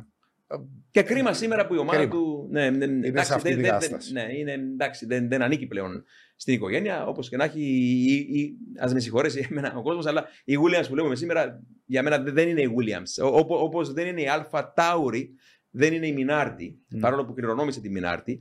Ε, όταν εντάξει, πήρε την νίκη, τη μοναδική της ω Τόρο Ρώσο το 2008 στη Μόντζα και μετά 2021 ως Αλφα Tauri με τον Γκασλί πάλι στην ε, Μόντζα. Μόντζα. Εντάξει, θα έλεγε κάποιος ρομαντικά ότι είναι η Μινάρτη και κέρδισε στη Μόντζα, αλλά ε, ξέροντας ότι είναι πλέον θυγατρική της Red Bull, δεν υπάρχουν πλέον μικρές ομάδες. Είναι, είναι, είναι μια ομάδα μεσαίας τάξης μαζί με τις υπόλοιπες. Δεν υπάρχει εκείνο ο ρομαντισμός. Ανθρώποι σαν τον Φρανκ Williams, τον Ρον Ντένις, τον Τζάκι Στιούαρτ και τον Άιρτον Σένα, θα τους αδικήσουμε. Δεν μπορούμε να τους αναφέρουμε όλους. Είναι αυτοί που μας έδωσαν το κίνητρο να ασχοληθούμε με τη Φόρμουλα 1 και να την αγαπήσουμε και να είναι κομμάτι του εαυτού μας πλέον η Φόρμουλα 1. Ανθρώποι σαν αυτούς. Και, και παιδιά, μιας και μιλάμε σήμερα, κοίταξα έτσι αυτές τις μέρες το podcast μας. Και σήμερα κάνουμε αυτό το podcast ε, 6 Οκτωβρίου. Αλλά στις 5 Οκτωβρίου είχαμε το ατύχημα του Ζουλ Μπιάνκι το 2014 στο Ιαπωνικό Ναι. Grand Prix που τον χάσαμε ένα χρόνο μετά γιατί ε, είχε γίνει το τρομακτικό ατύχημα πάνω στις ε, στροφές Dunlop μέσα στην ε, ε, βροχή, έχασε τον έλεγχο και χτύπησε με το κεφάλι του πάνω σε έναν, ε, ένα τρακτέρ 7-7,5 τόνους Μμμ. το ανασήκωσε με το κεφάλι του πάνω και τελικά τον ε, χάσαμε τον Πιάνκι. Πολύ καλός φίλος και του Σάρλ Λεκλέρ, έτσι. Ε, είναι νονός του αν δεν απατώμε, του Λεκλέρκ, που με το ατύχημα του έσωσε τη ζωή του Λεκλέρκ το 18 στο ΣΠΑ, διότι τότε πήρε μέτρα η Φόρμουλα 1 για να μην ξαναγίνει αυτό το περιστατικό και πρόσθεσε στα μονοθέσια αυτό που βλέπουμε σήμερα ως το Halo. Ναι. Ονομάζεται Halo επειδή είναι σαν φωτοστέφανο και είναι σαν roll cage να πούμε, το οποίο γλίτωσε σίγουρα και τον Γκροζιάν το 20. Ναι. Πάντω. Τραγική ιστορία. Θέλω να πω ότι οι Marshall στην Ιαπωνία είναι οι πιο εκπαιδευμένοι Marshall, είναι οι καλύτεροι στον κόσμο. Και είναι τραγικό αυτό που έγινε, διότι ήταν μια σύγχυση. Εθελοντές. Εθελοντές, ναι, είναι εθελοντές. Είναι Ναι, εθελοντές. είναι, είναι εθελοντές, αλλά είναι οι πιο εκπαιδευμένοι, είναι οι καλύτεροι στον κόσμο. Δυστυχώς ήταν αυτό που λέμε η κακιά ώρα, γιατί ήταν μια ασυνεννοησία, ενώ στο σημείο που βρισκόταν ο Μπιάνκι ήταν κίτρινη σημαία, στο επόμενο ακριβώς κομμάτι ήταν πράσινη σημαία. Ναι. Και είδε το πράσινο και δεν κράτησε το κίτρινο, με το μονοθέσιο να γλιστρά και δυστυχώς να παγιδεύεται κάτω από τον γερανό. Λοιπόν, κάποιος μου είπε ότι έφταιγε ο Μπιάνκι. Οκ. Φταίει ο πιλότος, πρέπει να τον σκοτώσουμε. Τι Ακριβώς. μέτρα προστασίας λαμβάνουμε Ναι. εμείς ως Φόρμουλα 1 ως FIA. Και εδώ πρέπει να πω κάτι το οποίο έχω, έχω πολύ ισχυρή άποψη πάνω στο το, το θέμα, παιδιά. Γιατί ο Μπιάνκι σκοτώθηκε γιατί. Θα ακουστιάσει με αυτό που θα πω, αλλά γιατί, λέω εγώ τον σκότωσαν. Γιατί τον σκότωσαν. Γιατί η κούρσα, όσοι θυμόμαστε ε, εκείνη την εποχή, ε, τα παλιά χρόνια όλοι σηκωνόμασταν πολύ πρωί στην Ευρώπη για να δούμε τον Grand Prix της Ιαπωνίας 5-6 το πρωί, προκριματικά αγώνα. Και μετά τι έγινε, λόγω του δολαρίου, λόγω τηλεοπτικής κάλυψης, να μην σηκώνονται οι Ευρωπαίοι οπαδοί τόσο νωρίς από το κρεβάτι, μετέφεραν την ε, ώρα κίνησης πιο αργά. Που σημαίνει ότι τοπική ώρα στην Ιαπωνία, δύο πράγματα. Ότι πλησίαζε, πλησίαζε να δύσει ο ήλιος Ναι, εκείνο το απόγευμα ναι, και παρόλο που γνώριζαν και θυμάμαι και το όνομα του ότι πλησίαζε ο τυφώνας Funphone, ναι. πήραν την απόφαση να ξεκινήσουν την κούρσα. Ε, α, για μένα εκείνη η κούρσα έπρεπε να μην διεξαχθεί ή να σταματήσει σε κάποια φάση. ναι. Πήραν μεγάλα ρίσκα Ναι. και λέω ότι, εντάξει, ας με συγχωρέσει ο Θεός, ότι σκόρωσαν τον Πιάνκι.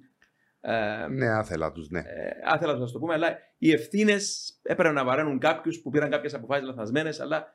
Μα δεν είναι μόνο αυτό, ήταν και το ότι το, το ανυψωτικό όχημα ήταν από τη μέσα μεριά του φράχτη. Ναι. Πράγματα απαράδεκτα. Ναι. Διότι αν δεν ήταν εκεί το ανυψωτικό μηχάνημα, ο Μπιάνκι δεν θα Θα τραυματιζόταν θα ήταν στην καν. παριέρα απλά. Ναι. Ναι, ναι, ναι. Θα τραυματιζόταν. Ναι. Καταρχήν είχε, είχε πέσει επικίνδυνα το φως, παιδιά. Το φως, λόγω του ότι νύχτωνε κιόλας. Ναι, και Άρα- της καταιγίδας. Και της καταιγίδας Ναι. του τυφώνα που, που είχε έρθει. Άρα. Να πούμε ότι ήταν άτυχος ο Μπιάνκι γιατί ήταν ο Άντριαν, Άντριαν Σούτιλ. Υπήρχε το ατύχημα του Το Άντριαν ατύχημα Σούτιλ. με Έξω τον ήταν ο Γερανός.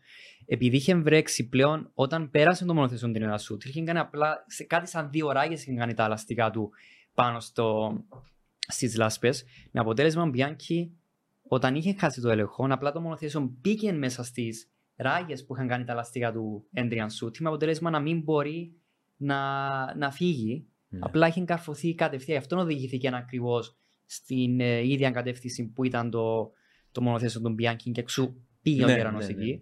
Αλλά όταν γινόταν αγώνας, η αλήθεια είναι ότι δεν είχαν δείξει καθόλου. Θυμάμαι ότι αν έβλεπα τον αγώνα εγώ, δεν είχαν δείξει καθόλου ότι υπήρχε ατύχημα του Μπιάνκι, το οποίο ήταν σε- σε σοβαρή κατάσταση, που μόνο μία φορά η κάμερα είχε στραβεί προς τον Έντριαν Σούτιλ και απλά είχα δει ακόμη ένα έξτρα αυτοκίνητο που λέω ποιος είναι αυτός; Αλλά δεν. Λέω εντάξει, είναι ο Μπιάνκι, ίσως να ήταν απλά ένα ατύχημα, δεν το είχαν δείξει ότι ήταν όντως σοβαρό ατύχημα, που φάνηκε ότι ήταν το σοβαρό από την ίδια στιγμή που είχε γίνει. Ο Σούλτ κρατούσε το κεφάλι του, θυμούμαι. Ακριβώς. Ναι. Δεν είχε. Ένας άψογος πιλότο στο βραγμένο, Ναι. ο Έντριαν Ναι. Σούτιλ, που δείχνει πόσο, πόσο επικίνδυνα ήταν η Ναι. πίστα. Ναι, ναι, ναι. Όμως. Ο πιανίστας. Η, η, η, πιανίστας. η Φόρμουλα όμως δεν είχε μάθει από τον Μπιάνκι. Αυτό είναι το πρόβλημα. Ναι, ναι, ναι. ότι ναι. έπρεπε να περιμένουμε τον, Έντρια, τον ε, Justin Wilson στο IndyCar Μμμ. το 2015 που είχε χάσε το τη ατύχημα ζωή, ναι. με ένα πτερίγιο ε, του προποβρώμενου αυτοκίνητο που είχε χτυπήσει στο κεφάλι του για να συνδέσουν το ατύχημα του Bianchi για να φέρουν το Halo. Μμ. Που όσοι λένε ότι από τον Bianchi έχουμε φέρει το Halo, έμαθε η Φόρμουλα 1, δυστυχώς δεν ήταν αυτός ο λόγος. Ναι, και τώρα μίλησε ο Σπύρος και είπε πιανίστας και σηκώνει τη τρίχα μου, παιδιά. γιατί Έρχεται άλλη ιστορία στο μυαλό μου. Σήμερα που κάνουμε το podcast έχουμε 6 Οκτωβρίου και πάντα, πάντοτε με τον Bianchi συνδέω άλλους δύο πιλότους που σκοτώθηκαν 6 Οκτωβρίου και λέω πάντα ότι η εκδικητική Οκτωβριανή μοίρα τρίτωσε το κακό με τον Bianchi παρόλο που ο Bianchi είχε το ατύχημα του 5 Οκτωβρίου. 6 Οκτωβρίου το 1973 1973 και 1974 χάσαμε δύο άλλους πιλότους, τον Φρανσουά Σεβέρ, εξαιρετικός πιανίστας, ο οποίος. Εντάξει, η ιστορία του είναι, παιδιά, θέλω να την πω έτσι στα γρήγορα. Ε, ξεκινά η βιογραφία του από τον. ε, δεν θυμάμαι το μικρό του, από τον Γάλλο, τον Χάλε, και λέει στη βιογραφία του ότι μια κοπέλα είχε πάει με τη μάνα της σε ένα μαντίο. Και παρόλο που θα έβρεπε τη μάνα της η μάντιστα, είδε την νεαρή και της έγραψε: Έλα εσύ μέσα και της λέει: Όταν μεγαλώσεις, θα γνωρίσεις ένα παιδί, όμορφο, ψηλό, με γαλάζια μάτια και θα παντρευτείτε. Όταν γνώρισε αυτό το παιδί, η νεαρή κοπέλα, πήγε στην ε, Μάντισσα, την βρήκε τρομοκρατημένη και της είπα: Τον έχω γνωρίσει. Ή, μάλλον, συγγνώμη, πριν της πει οτιδήποτε, συγγνώμη, πριν της πει οτιδήποτε, της λέει: Την κοίταξε στα μάτια, την κάρφωσε στα μάτια, της λέει: Τον έχεις γνωρίσει. Και όντως τον είχε γνωρίσει στην ακροθαλασσιά του Σαντροπέ, το Φρανσουά Σεβέρ. Και της είπε κάτι παραπάνω. Της είπε ότι αυτό το παιδί που γνώρισες θα, θα γνωρίσει τεράστια φήμη, αλλά δεν θα προλάβει να κλείσει τα 30 του χρόνια. Θα πεθάνει πριν συμπληρώσει το 30ο έτος της ζωής του. Η κοπέλα επέστρεψε στο σπίτι, κάπως τρομοκρατημένη, και είπε την ιστορία αυτή στον Φρανσουά Σεβέρ, τον, εμ, τον φίλο της, και του έκρυψε τη λεπτομέρεια ότι ε, θα, του είπε ότι θα πεθάνει πριν από τα 30 του χρόνια. Ο Φρανσουά Σεβέρ βεβαίως χλέβασε τη μάντισσα και τη είπε: Θα σου αποδείξω ότι έχει λάθος και θα πάω να τη δω αυτοπροσώπω, κρύβοντας την ταυτότητά μου. Πάει, βρίσκει την, ε, τη μάντισσα ο Σεβέρ και το σόκαρε γιατί τον αναγνώρισε και του είπε ακριβώς τα ίδια πράγματα και της είπε της κοπέλας και του ίδιου ότι ε, βλέπω μια άμορφη μάζα από σίδερα. Και επιστρέφει στο σπίτι ο Σεβέρ και λέει στην κοπέλα του ότι ε, σου είπε ότι θα, δεν θα προλάβω ε, να, να, να κλείσω τα 30. Και της λέει, το πήρε λίγο έτσι στα, στο αστείο μετά και της λέει: Δεν πειράζει, μέχρι τότε θα στεφτώ πρωταθλητή αρκετές φορές στη Φόρμουλα 1. Α, και φτάνουμε στις 6 Οκτωβρίου του 1973, όπου τώρα ο Τζο Ραμίρες λέει την ιστορία. Σταματά στα προγραμματικά το μονοθέσιο του και λέει ήταν θλιμμένος στο πιλωτήριο. Και του λέει του Ραμίρες του, του λέει ο Ραμίρες τι έχεις; Και του λέει δεν βλέπεις, του λέει οδηγώ έχουμε 6 τους, του Οκτώβρη, οδηγώ το αυτοκίνητο νούμερο 6 ο, το σασί ήταν κάτι με το 6 πάλι. It's my day, του λέει. Και βγαίνει από την πίστα, παιδιά. Και δεν επιστρέφει ποτέ πίσω. Κάρφωσε, χάθηκε μέσα σε μια άμορφη μάζα από σίδερα που λέγεται ότι κόπηκε το σώμα του στα δύο. Το 1973, τώρα μιλάμε για τον Grand Prix των Ηνωμένων Πολιτειών στο Watkins Glen. ναι. Πρώτο στο σημείο είχε φτάσει ο, ο Τζόντι Σέκτερ και όταν τον πλησίασε ο Jean-Pierre Beltoise, που ήταν παντρεμένος με την αδελφή του Σεβέρ, του είπε: Φύγε. Είναι πολύ άσχημο αυτό που θα αντικρίσεις. Και παιδιά, είναι, μπορεί κάποιοι να πούν ότι είναι φανταστική ιστορία, αλλά έχει γράψει και αυτή την ιστορία με την, ε, με την Μάντισα και αδερφή τους σε δικό της βιβλίο. Και ο Τζάκι Στιούαρτ, που ήταν πολύ καλός φίλος του Φρανσουά Σεβερό, ομόσταυλοι δύο, α, και την επόμενη μέρα αποτραβήχτηκε ως ένδειξη σεβασμού από τον αγώνα ο, ο Στιούαρτ και δεν αγωνίστηκε. Και υπάρχουν πλάνα που μπορεί να δείτε στο YouTube, παιδιά, ένα πράγμα που σηκώνει την τρίχα μου. Είναι η, πώς τη λέμε, η άμυλα και οι πιο φιλικές σχέσεις που είχαν οι ομάδες τότε. Δείχνει τον Colin Chapman της αντίπαλης Lotus στα pitch και προσπαθούν να μάθουν ποιος είναι ο πιλότος που σκοτώθηκε τελικά. Και ακούσω ο Chapman να γυρίσει πάνω στην κάμερα και να λέει Sever. Και γυρίζει από την άλλη και λέει Bloody hell. Mm-hmm. Νιώθεις τον πόνο, τον πόνο στη ψυχή του, του αντίπαλου. Που, που ο Σεβέρ ήταν ο πρώτος Γάλλος πιλότος που θα στεφόταν προαθετή. Το είχε το χάρισμα αυτό. Ο φοβερός πιανίστας που λες. Ε, λίγοι το ξέρουν ότι είχε συμβόλαιο με τη Ferrari για την επόμενη χρονιά. Το 1974 θα οδηγούσε για τη Ferrari. Αλλά για να δικαιώσω την ιστορία, ο Τζάκι Στιούαρτ διηγείται αυτή την ιστορία και τους λέει. Ε, και αυτά τα αναφέρει και στη βιογραφία του Τζάκι Στιούαρτ. Ε, Μας είχε πει μια μέρα με την Χέλεν, τη γυναίκα μου, τη Χέλεν Στιούαρτ, λέει, ο Σεβέρ, ο, ότι αν ποτέ φύγω απρόσμενα από αυτόν τον κόσμο, θα βρω τον τρόπο να σας στείλω ένα, ένα μήνυμα από εκεί πάνω που θα είμαι. Και είναι Χριστούγεννα, παιδιά, νομίζω το 1974, ένα χρόνο μετά που σκοτώθηκε. Και ο νεαρός γιος των Στιούαρτ, το...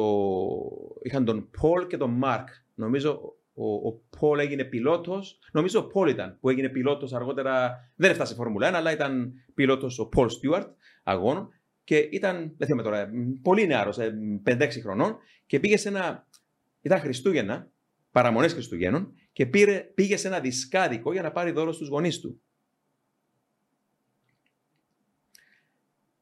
Πήρε στην τύχη, λέει, έναν δίσκο, λέει σε πιο μεγάλη ηλικία μετά ο Πολ είπε αυτή την ιστορία, πήρε έναν δίσκο από την τύχη από το ράφι τον άνοιξαν τον δίσκο τα Χριστούγεννα οι Στιούαρτ, το δώρο από το γιο τους, και έπαθαν σοκ εμένα με το στόμα ανοιχτό, γιατί ήταν η παθητική του Μπετόβεν, την οποία έπαιζε ο Φρανσουά Σεβέρ ως πιανίστας στους φίλους του, που κάθονταν πριν από τα Grand Prix, τότε όμορφες εποχές.